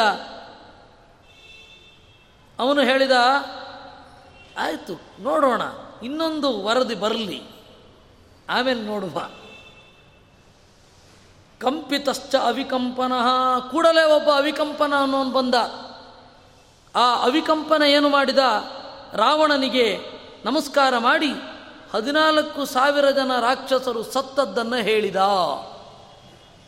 ಆಮೇಲೆ ರಾವಣನಿಗೆ ಭರವಸೆ ಬಂದದ್ದು. ಇಲ್ಲಾಂದರೆ ರಾವಣ ಏನು ಮಾಡಬೇಕು? ಇವಳೊಬ್ಬಳ ಮಾತನ್ನೇ ಹೇಗೆ ತೀರ್ಮಾನ ಮಾಡೋದು? ಒನ್ ಸೈಡ್ ಹಿಯರಿಂಗ್ ಆಗಬಾರ್ದಲ್ಲ. ಹತ್ತು ಜನರ ಬಗ್ಗೆ ಹತ್ತು ಜನ ಹೇಳ್ತಾ ಇರ್ತಾರೆ, ಎಲ್ಲನೂ ನಂಬಲಿಕ್ಕಾಗಲ್ಲ. ಎಷ್ಟು ಬೇಕೋ ಅಷ್ಟು ತಗೊಳ್ಬೇಕಾಗತ್ತೆ, ಇಳದನ್ನು ಬಿಡಬೇಕಾಗತ್ತೆ. ಕೆಲವೊಮ್ಮೆ ಏನಾಗುತ್ತೆ, ನಮಗೆ ಒಬ್ಬರ ಬಗ್ಗೆ ನಂಬಿಕೆ ಇರಲ್ಲ, ಆದರೆ ನಮಗೆ ಆಗದವರ ಬಗ್ಗೆ ಆಗದ್ದನ್ನು ಹೇಳಿದ್ರೆ ಪಕ್ಕ ನಂಬುತ್ತೇವೆ. ಅದು ಏನು ಮನಸ್ಥಿತಿ ನಮಗಿನ್ನೂ ಗೊತ್ತಾಗಿಲ್ಲ. ಅದನ್ನು ತಟಸ್ಥವಾಗಿ ನೋಡಬೇಕು ಒಬ್ಬ. ನಮಗೆ ಅವರು ಸುಳ್ಳರು ಅಂತ ಗೊತ್ತಿರುತ್ತೆ, ಅವ್ರು ಬಂದು ಹೇಳ್ತಾರೆ, ನಮ್ಮ ಬಗ್ಗೆನೂ ಅವ್ರು ಹಾಗೆ ಹೇಳ್ತಾರೆ, ಏಕೆಂದರೆ ಹಾಗಾಗತ್ತೆ. ಅವ್ರು ಹೇಳಿದ್ದನ್ನು ನಾವು ಬೇರೆ ಯಾವುದನ್ನು ನಂಬಲ್ಲ. ನಮಗಾಗದವರ ಬಗ್ಗೆ ಹೇಳಿದ ಕೆಟ್ಟ ಗುಣಗಳನ್ನು ಮಾತ್ರ ನಂಬ್ತೇವೆ, ಅದು ಒಳ್ಳೆ ಗುಣ ಹೇಳಿದ್ರೆ ನಂಬಲ್ಲ. ಏನೋ ನಿನ್ನ ಸುಮ್ಮನೆ ತೋರಿಸಿರ್ಬೇಕು ಅವಾಗ ಅಂತ. ನಂಬುವಿಕೆಯಲ್ಲಿ ಇಷ್ಟೆಲ್ಲ ಪ್ರಾಬ್ಲಮ್ಗಳಿರುತ್ತೆ. ರಾಮ ರಾವಣ ಅಟ್ಲೀಸ್ಟ್ ನಮಗಿಂತ ಬುದ್ಧಿವಂತ. ಇನ್ನೊಂದು ಸೆಕೆಂಡ್ ರಿಪೋರ್ಟ್ ಬರೋ ತನಕ ಕಾದ. ಅವಿಕಂಪನ ಬಂದು ಅದೇನು ಹೇಳ್ದ? ತಮೇವ ಉದಂತ ಮಬ್ರವೀತ್ ಹೇಳ್ತಾರೆ ಪಂಡಿತಾಚಾರ್ಯರು. ಚಿರಂ ಸಂಚಿತ್ಯ ನಿಶ್ಚಿತ್ಯ ರಾವಣೋಧಿಷ್ಠಿತೋ ರಥಂ. ಯೋಚನೆ ಮಾಡಿದ ಏನು ಮಾಡೋದು ಅಂತ. ಸೀದಾ ಗೋಕರ್ಣಕ್ಕೆ ಬಂದ ಅಂತೆ, ಸಮುದ್ರ ತೀರ. ತಪಸ್ಯಂತಂ ತಮಸ್ಯಂತಂ ಮಾರೀಚಂ ತತ್ರ ದೃಷ್ಟವಾನ್. ಅಲ್ಲಿ ತಮೋಗುಣ ಪ್ರಚುರನಾಗಿರುವ ಮಾರೀಚನನ್ನು ನೋಡಿದ. ಮಾರೀಚ ಅನ್ನುವ ಪೋಸ್ಟಿಗೆ ಆಸೆ ಪಡುವವರೂ ಇದ್ದಾರೆ. ಏನು ದುರಂತ ಗೊತ್ತಾ? ದುರಂತಕ್ಕಿಂತ ವಿಚಿತ್ರ ಅಂತನ್ನಬೇಕು. ಮಧ್ವಾಚಾರ್ಯರು ಕುರುಕ್ಷೇತ್ರಕ್ಕೆ ಹೋದಾಗ ಅಲ್ಲಿಯ ಶಿಷ್ಯರೊಡನೆ ತಮ್ಮ ಹಿಂದಿನ ವೈಭವವನ್ನು ನೆನಪಿಸಿಕೊಂಡರು. ಮಹಾಭಾರತ ಮತ್ತು ರಾಮಾಯಣ ಅಂದರೆ ಮಧ್ವಾಚಾರ್ಯರ ಪಾರ್ಷಿಯಲ್ ಆಟೋಬಯೋಗ್ರಫಿ ತಾನೆ, ಅವರ ಪಾತ್ರವೂ ಇರೋದರಿಂದ. ಅದರಿಂದಾಗಿ ಅವರು ಹಿಂದಿನದ್ದನ್ನು ಯೋಚನೆ ಮಾಡಿದಾಗ ಅಲ್ಲಿ ಶಿಷ್ಯರೆಲ್ಲ ಪ್ರೂಫ್ ಕೇಳಿದ್ರು, ನಾವು ಅವಾಗ ಏನು ಮಾಡ್ತಾ ಇದ್ವಿ ಇತ್ಯಾದಿಗಳು. ಅವ್ರು ಹೇಳಿ ಆದಮೇಲೆ ಆಚಾರ್ಯರಿಗೆ ಹೇಳಿದ್ರು, ನೀವು ಗ್ರಂಥಗಳಲ್ಲಿ ಜೀವನ ಸ್ವರೂಪ ಯೋಗ್ಯತೆಯನ್ನು ತಿಳಿಯುವ ಮಾರ್ಗವನ್ನು ಹೇಳಿದ್ದೀರಾ? ಹೌದು. ಹಾಗಾದರೆ ನೋಡಿ ಅವನು ಏನು ಮಾಡ್ತಾ ಇದ್ದಾನೆ. ಅವರು ಹೇಳಿದ್ರು ಆಚಾರ್ಯರು, ಅವನು ಮಾರೀಚನಾಗಲಿಕ್ಕಾಗಿ ತಪಸ್ಸು ಮಾಡ್ತಾ ಇದ್ದಾನೆ, ಬೇಕಾದ್ರೆ ಹೋಗಿ ಕೇಳಿ ಅಂದರು. ಆಚಾರ್ಯ ಶಿಷ್ಯರು ಕುತೂಹಲ ಓಡಿದರು ಅವನ ಹತ್ರ. ಅವನ ಲಕ್ಷಣಗಳನ್ನೆಲ್ಲ ನೋಡಿದರು, ಅವನ ಉಸಿರಾಟದ ರೀತಿಯನ್ನು ಯೋಚನೆ ಮಾಡಿದ್ರು. ಆಚಾರ್ಯರು ಎಂತೆಂಥ ವಿಚಾರ ಹೇಳಿದ್ದಾರೆ ಅಂತಂದರೆ ಅದ್ಭುತ. ನಾವದನ್ನು ಕಳ್ಕೊಳ್ಬಾರ್ದು ಅಂತನ್ನೋದಷ್ಟೇ ನನ್ನ ಕಳಕಳಿ. ಏಕೆಂದರೆ ನಾವು ಆಚಾರ್ಯರನ್ನ ಪೂರ್ತಿ ಓದ್ತಾ ಇಲ್ಲ, ಈಗ ಬಹಳ ಕೆಲವೇ ಓದ್ತಾ ಇರೋದು, ಬಹಳ ಕೆಲವು ರಿಸ್ಟ್ರಿಕ್ಟೆಡ್. ಆಮೇಲೆ ಮತ್ತೆ ಯಾವ ರೋಚಕ ಸಂಗತಿಯು ಆಚಾರ್ಯರು ಹೇಳಿದ್ದರ ಒಳಗಡೆ ನಾವು ಹೋಗ್ತಾ ಇಲ್ಲ ಇವತ್ತು. ಇರಲಿ, ಅವರು ಸೀದಾ ಹೋಗಿ ಅವನಿಗೆ ಲಕ್ಷಣಗಳನ್ನು ಆಚಾರ್ಯರು ಹೇಳಿದಂತೆ ಅನುಸಂಧಾನ ಮಾಡಿ ಆ ಅಂತ ಖಾತ್ರಿ ಮಾಡ್ಕೊಂಡು ಅವನನ್ನು ಕೇಳಿದ್ರು, ಹೌದು ನೀವೇನಕ್ಕೆ ತಪಸ್ಸು ಮಾಡ್ತಾ ಇದ್ದೀರಾ ಅಂತ. ಅದಕ್ಕೆ ಅವ ಹೇಳಿದ, ನಾನು ಮರೀಚ ಆಗಬೇಕು ಅಂತ ತಪಸ್ಸು ಮಾಡ್ತಾ ಇದ್ದೀನಿ ಇಂದ ಅವನು ಮರೀಚ ಆಗಬೇಕು ಅಂತ ತಪಸ್ಸು ಮಾಡ್ತಾ ಇದ್ದೀನಿ ಅಂತ. ಅದು ಆಚಾರ್ಯರ ಜೀವನದಲ್ಲಿ ನಡೆದ ಘಟನೆ ಇದು. ಈಗ ನಿಜವಾದ ಮಾರೀಚನಿಗೆ ಹೋಗೋಣ. ಮಾರೀಚ ಎಲ್ಲರಿಗೂ ತೋರಿಸುವ ಹಾಗೆ ತಪಸ್ಸು ಮಾಡಿಕೊಂಡು ಇದ್ದ. ತಪಸ್ಯಂತಂ ಮಾನವೇನೈವ ರಾಮೇಣ ಖರಾಜ್ಯಾಸ್ವಜನಾಹತಾಃ. ಇವನು ಹೋದ ರಾಜ, ಅದರಿಂದಾಗಿ ಮಾರೀಚ ಅವನನ್ನು ಸ್ವಾಗತಿಸಿ ಸತ್ಕರಿಸಿ ಏನು ಬಂದದ್ದು ಅಂತ ಕೇಳಿದ. ಒಬ್ಬ ರಾಮ ಅಂತ ಇದ್ದಾನೆ ಮಾರಾಯ, ಅವನು ನಮ್ಮ ಎಲ್ಲರನ್ನ ಕೊಂದಿದ್ದಾನೆ, ನಮ್ಮ ಜನರನ್ನು, ಖರದೂಷಣಾದಿಗಳನ್ನು. ನಾನು ಅವನ ಹೆಂಡತಿಯನ್ನು ಅಪಹರಿಸ್ತೇನೆ, ನೀನು ನನ್ನ ಸಹಾಯಕ ಆಗಬೇಕು. ಎಲ್ಲಿಂದ ಎಲ್ಲಿಗೆ ಒಂದು ಸೇಡು ತೀರಿಸ್ಕೊಳ್ಳೋದ್ರಲ್ಲಾದರೂ ಒಂದು ಒಂದು ಸರಿಯಾದ ಸಂಗತಿ ಇರಬೇಕಲ್ವ, ಕರೆಕ್ಟ್ ಮ್ಯಾನರ್ ಇರಬೇಕಲ್ವ, ಶಿಸ್ತೇ ಇಲ್ಲ. ಅವನು ಖರದೂಷಣಾದಿಗಳನ್ನು ಕೊಂದಿದ್ದಾನೆ. ಹ್ಞೂ, ಅದರಿಂದ ನಾನು ಅವನ ಹೆಂಡತಿಯನ್ನು ಎತ್ಕೊಂಡು ಬರ್ತೇನೆ. ಎಲ್ಲೋ ಏನೋ ಆಯಿತು, ಅದರಿಂದಾಗಿ ನಾವು ಪ್ರಶಸ್ತಿ ವಾಪಸ್ ಮಾಡ್ತೇವೆ. ಆ ಪ್ರಶಸ್ತಿ ವಾಪಸ್ ಮಾಡೋದು, ದುಡ್ಡು ವಾಪಸ್ ಮಾಡಲ್ಲ, ಬರೀ ಸರ್ಟಿಫಿಕೇಟ್ ಮಾತ್ರ ವಾಪಸ್ ಮಾಡೋದು. ಹೀಗೆ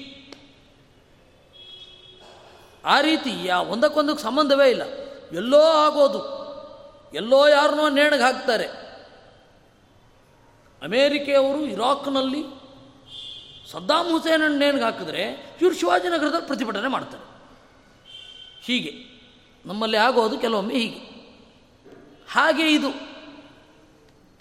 ಒಂದಕ್ಕೊಂದಕ್ಕೆ ಸಂಬಂಧ ಇಲ್ಲ. ಆಗಿದ್ದೇನು, ಇವನು ರಿವೆಂಜ್ ಎಂಥದ್ದು ಏನೂ ಇಲ್ಲವೇ ಇಲ್ಲ.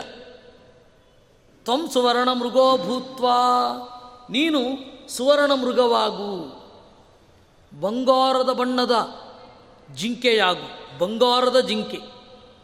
ಸೀತೆಯನ್ನು ವಿಲೋಭಯ, ಅವಳನ್ನು ಟೆಂಪ್ಟ್ ಮಾಡು. ಅನುಧಾವತಿ ರಾಮೇ ತ್ವಾಂ, ರಾಮ ನಿನ್ನನ್ನು ಅನುಸರಿಸ್ತಾನೆ. ಸೀತಾಂ ನೇಷ್ಯಾಮ್ಯಹಂ ಸುಖಂ, ನಾನು ಸೀತೆಯನ್ನೇ ಎತ್ಕೊಂಡು ಬರ್ತೇನೆ. ಆಗ ಮಾರೀಚ ಹೇಳಿದ, ನಿನಗೆ ರಾಮನ ಬಗ್ಗೆ ಗೊತ್ತಿಲ್ಲ. ಊನ ಷೋಡಶ ವರ್ಷಸ್ಯ ವಿಶ್ವಾಮಿತ್ರಾರ್ಥಮೀಯುಷಃ, ಹದಿನೈದು ವಯಸ್ಸಿನ ಹುಡುಗ ರಾಮ ವಿಶ್ವಾಮಿತ್ರರ ಯಜ್ಞವನ್ನು ರಕ್ಷಣೆ ಮಾಡಲಿಕ್ಕೆ ಅಂತ ಬಂದಿದ್ದ. ಆಗ ಸಿದ್ಧಾಶ್ರಮೇ ಅನ್ವಭೂವಂ ತೈಕ್ಷ್ಣ್ಯಂ ರಾಮಸ್ಯ ಪತ್ರಿಣಃ, ಸಿದ್ಧಾಶ್ರಮದಲ್ಲಿ ರಾಮನ ಬಾಣದ ತೀಕ್ಷ್ಣತೆಯನ್ನು ನಾನು ಅನುಭವಿಸಿದ್ದೇನೆ. ಪುನಶ್ಚಾಹಂ ಗತೋ ವೈರಾತ್ ರಾಕ್ಷಸಾಭ್ಯಾಂ ಮೃಗಾಕೃತಿ, ಆಮೇಲೆ ಸುಮ್ಮನೆ ಇರಲಿಲ್ಲ, ಬೇಕಾಷ್ಟು ಬಾರಿ ಟ್ರೈ ಮಾಡಿದ್ದೇನೆ. ಇದೇ ರೀತಿ ಜಿಂಕೆಯ ವೇಷ ಹಾಕಿಕೊಂಡು ನನ್ನ ಹಲವಾರು ಜನ ಅನುಯಾಯಿಗಳೊಡನೆ ರಾಮನನ್ನು ಕೊಲ್ಲಲಿಕ್ಕೆ ಅಂತ ಪ್ರಯತ್ನಪಟ್ಟಿದ್ದೇನೆ. ಆಗ ರಾಮ ನನ್ನ ಹಿಂದೆ ಬಂದವರನ್ನೆಲ್ಲ ಕೊಂದ, ನನ್ನನ್ನು ಕೊಲ್ಲಲಿಲ್ಲ. ಈಗ ನನಗೆ ಗೊತ್ತಾಗ್ತಾ ಇದೆ, he shunned up me with purpose ಅಂತ, ಏನೋ ಉದ್ದೇಶ ಇತ್ತು ಅಂತ ಕಾಣುತ್ತ ಅವನಿಗೆ. ಅದಕ್ಕೆ ಅವನು ನನ್ನನ್ನು ವರ್ಜಿಸಿದ್ದಾನೆ, ಬಿಟ್ಟಿದ್ದಾನೆ. He gave up me. ಇವತ್ತು ನನಗೆ ಅರ್ಥ ಆಗ್ತಾ ಇದೆ, ಇಲ್ಲಾಂದರೆ ನೀನು ಇಲ್ಲಿ ಬಂದು ನನಗೆ ಹೇಳ್ತಾ ಇದ್ದಿ ಮಾಡು ಅಂತ. ಬೇಡ, ಸ್ವಪಕ್ಷ ಕ್ಷಯ ಕೋಪಾಚ್ಚ, ಕೋಟ್ಯಂತರ ರಾಕ್ಷಸರಲ್ಲಿ ಹದಿನಾಲ್ಕು ಸಾವಿರ ಜನ ಏನು ಹೋಗಲಿ ಬಿಡು. ಸೀತಾ ಕಾಮಾಚ್ಚಮಾಸ್ಮಗಾಹ, ಸೀತೆ ಸತ್ತಳು ಅಂತ ಹೇಳಿ, ಸೀತೆ ಸಿಕ್ಕಳು ಸಿಗಬೇಕು ಅಂತ ಹೇಳಿ ಹೋಗಬೇಡ. ರಾಮಂ ತ್ವಂ ಜೀವನಾರ್ಥಿ ಚೇತ್, ನೀನು ಬದುಕೋದು ಡೌಟು ಅಂದಾಗ ಅವನಿಗೆ ಸಿಟ್ಟು ಬಂತು. ವಿಪಕ್ಷ ಕಕ್ಷಂ ಹನ್ಯಾಂ ತ್ವಾಂ ಆಜ್ಞಾಂ ಮೇ ನ ಕರೋಷಿ ಚೇತ್, ನೀನು ನನ್ನ ಪರವಾಗಿ ಕೆಲಸ ಮಾಡ್ತಾ ಇದ್ದೀಯೋ ಅವ್ರ ಪರವಾಗಿ ಕೆಲಸ ಮಾಡ್ತಾ ಇದ್ದೀಯೋ ಅಂತ. ಕೆಲವೊಮ್ಮೆ ಹಾಗೆ ಡೌಟ್ ಬರುತ್ತೆ ಅಲ್ವಾ.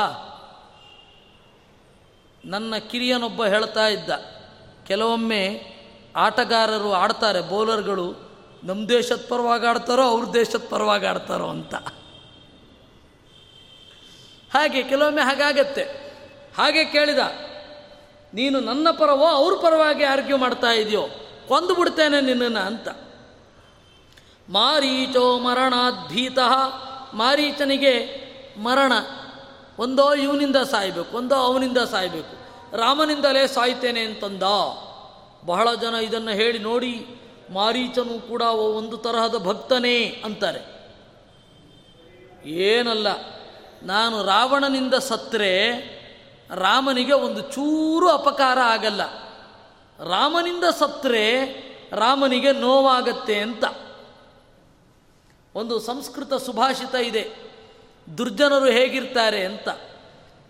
ಒಬ್ಬ ದುರ್ಜನ ಬಂದು ದಟ್ಟವಾದ ಹುಲಿ ಸಿಂಹಗಳಿರುವ ಕಾಡಿನಲ್ಲಿ ಓಡಾಡ್ತಾ ಇದ್ದಂತೆ. ಯಾಕೆ ಮಾರಾಯ ಇಲ್ಲಿ ಓಡಾಡ್ತಾ ಇದ್ದಿ ಅಂತಂದರು. ಅದಕ್ಕೆ ಅವನು ಹೇಳಿದ, ನನ್ನನ್ನು ಹುಲಿ ಸಿಂಹಗಳು ತಿಂದು ಮನುಷ್ಯ ಮಾಂಸದ ರುಚಿ ಹತ್ತಿ ನಮ್ಮ ಇಡೀ ಊರವ್ರನ್ನ ಕೊಲ್ಲಬೇಕು ಅಂತ ಹೇಳಿ ನಾನು ಆ ಬಯಕೆಯಿಂದ. ಸಂಸ್ಕೃತದಲ್ಲೊಂದು ಸುಭಾಷಿತ ಉಂಟು, ವಾದಿರಾಜರು ತಮಾಷೆ ಮಾಡ್ತಾರೆ ರುಕ್ಮಿಣೀಶ ವಿಜಯದಲ್ಲಿ. ಸಜ್ಜನನೊಬ್ಬ ಹೊರಟಿರ್ತಾನೆ, ಅವನಿಗೆ ಅಪಶಕುನ ನೀಡಬೇಕು, ಹೆಂಗಾದರೂ ಮಾಡಿ ಅಪಶಕುನ ನೀಡಬೇಕು, ಏನು ತೋರ್ತಾ ಇಲ್ಲ. ಸ್ವನಾಸಿಕಾಚ್ಛೇದಮಪೀಹ ಸೋಢ್ವ ಖಲೋ ನಿರುಂಧೆ ಖಲು ಸತ್ಪ್ರಯಾಣಂ ಅಂತ. ಸ್ವನಾಶಿಕಾಚ್ಛೇದಮಪಿ, ತನ್ನ ಮೂಗು ಗಾಯ ಆದರೂ ಪರವಾಗಿಲ್ಲ, ರಕ್ತ ದರ್ಶನ ಆಗಿ ಎದುರುಗಡೆ ಇರೋನಿಗೆ ಅಪಶಕುನ ಆಗಬೇಕು, ಅಷ್ಟೇ ಅವನ ಉದ್ದೇಶ. ಹಾಗಿರ್ತಾರಂತೆ ದುರ್ಜನರು. ಆ ಥರದ ದುರ್ಜನರಲ್ಲಿ ಇವನೊಬ್ಬ. ಇನ್ನೊಂದು ನಿಜವಾದ ಘಟನೆ ಅಂತೆ, ನನಗೆ ಗೊತ್ತಿಲ್ಲ ಎಲ್ಲಿ ನಡೀತು ಅಂತ. ಒಬ್ಬ ವಿಪರೀತ ತಪ್ಪುಗಳನ್ನು ಮಾಡಿ ಜನರಿಗೆ ರೋಸುಗುಟ್ಟಿಸಿ ಅವನು ಹೇಳಿದ, ಕಡೇ ಕ್ಷಣದಲ್ಲಿ ನಾನು ಪಶ್ಚಾತ್ತಾಪ ಪಡಬೇಕು ಅಂತ ಇದ್ದೇನೆ, ನೀವೆಲ್ಲರೂ ಒಂದೊಂದು ಕಲ್ಲು ತಗೊಂಡು ಹೊಡೀರಿ, ಅದು ನನಗೆ ಆಸೆ ಅಂತಂದ. ಆಶ್ಚರ್ಯ. ಇಲ್ಲಪ್ಪ, ಇಷ್ಟೊಂದು ಪಶ್ಚಾತ್ತಾಪ ಇದ್ದರೆ ಸಾಕು, ನಾವು ನಿನ್ನ ಎಲ್ಲ ದುಷ್ಕೃತ್ಯಗಳನ್ನು ಕ್ಷಮಿಸಿದ್ದೇವೆ. ಇಲ್ಲ ಇಲ್ಲ, ಇದೇ ನನ್ನ ಕೊನೆ ಆಸೆ, ನೀವು ನನ್ನ ಕ್ಷಮಿಸಿದ್ದೀರಾ ಅಂತಂದರೆ, ಕಲ್ಲು ಹೊಡೆದ್ರೆ ನನಗೆ ಅದು ಕ್ಷಮಿಸಿದ್ದೀರಾ ಅಂತ ಖಾತ್ರಿ ಆಗುತ್ತೆ ಅಂತ. ಅವರು ಕಲ್ಲು ಹೊಡೆದು ಅವ್ನು ಸಾಯ್ತಾ ಇರ್ಬೇಕಾದ್ರೆ ಪೊಲೀಸರು ಬಂದು, ಯಾಕೆಂದರೆ ಇವನು ಪೊಲೀಸರಿಗೆ ಮೊದಲೇ ಫೋನ್ ಮಾಡಿ ಹೇಳಿದ್ದ, ನನ್ನನ್ನು ಕಲ್ಲಿಂದ ಹೊಡಿತಾ ಇರ್ತಾರೆ, ಬಂದು ಅವ್ರನ್ನ ಬಂಧಿಸಿ ಅಂತ. ಆ ತರಹದ ದುಷ್ಟ ಮಾರೀಚ. ಅದರಿಂದಾಗಿ ಅವನು ಏನು ಅವನು ಯೋಚನೆ ಮಾಡಿದ, ರಾವಣನಿಂದ ಸಾಯೋದಕ್ಕಿಂತ ರಾಮನಿಂದ ಸಾಯೋದೇ ಬೆಟರು ಅಂತ ಯೋಚನೆ ಮಾಡಿದ. ಇದನ್ನಿಟ್ಟುಕೊಂಡು ಮಾರೀಚ ಭಕ್ತ ಅಂತಾಗಲಿ ಮಾರೀಚ ಒಳ್ಳೆಯವನು ಅಂತಾಗಲಿ ನೀವು ಯೋಚನೆ ಮಾಡಬೇಡಿ. ಹೀಗೆ ಮಾಡಿ ರಾವಣನೊಂದಿಗೆ ರಥವನ್ನು ಏರಿ ದಂಡಕಾರಣ್ಯಕ್ಕೆ ಬಂದ.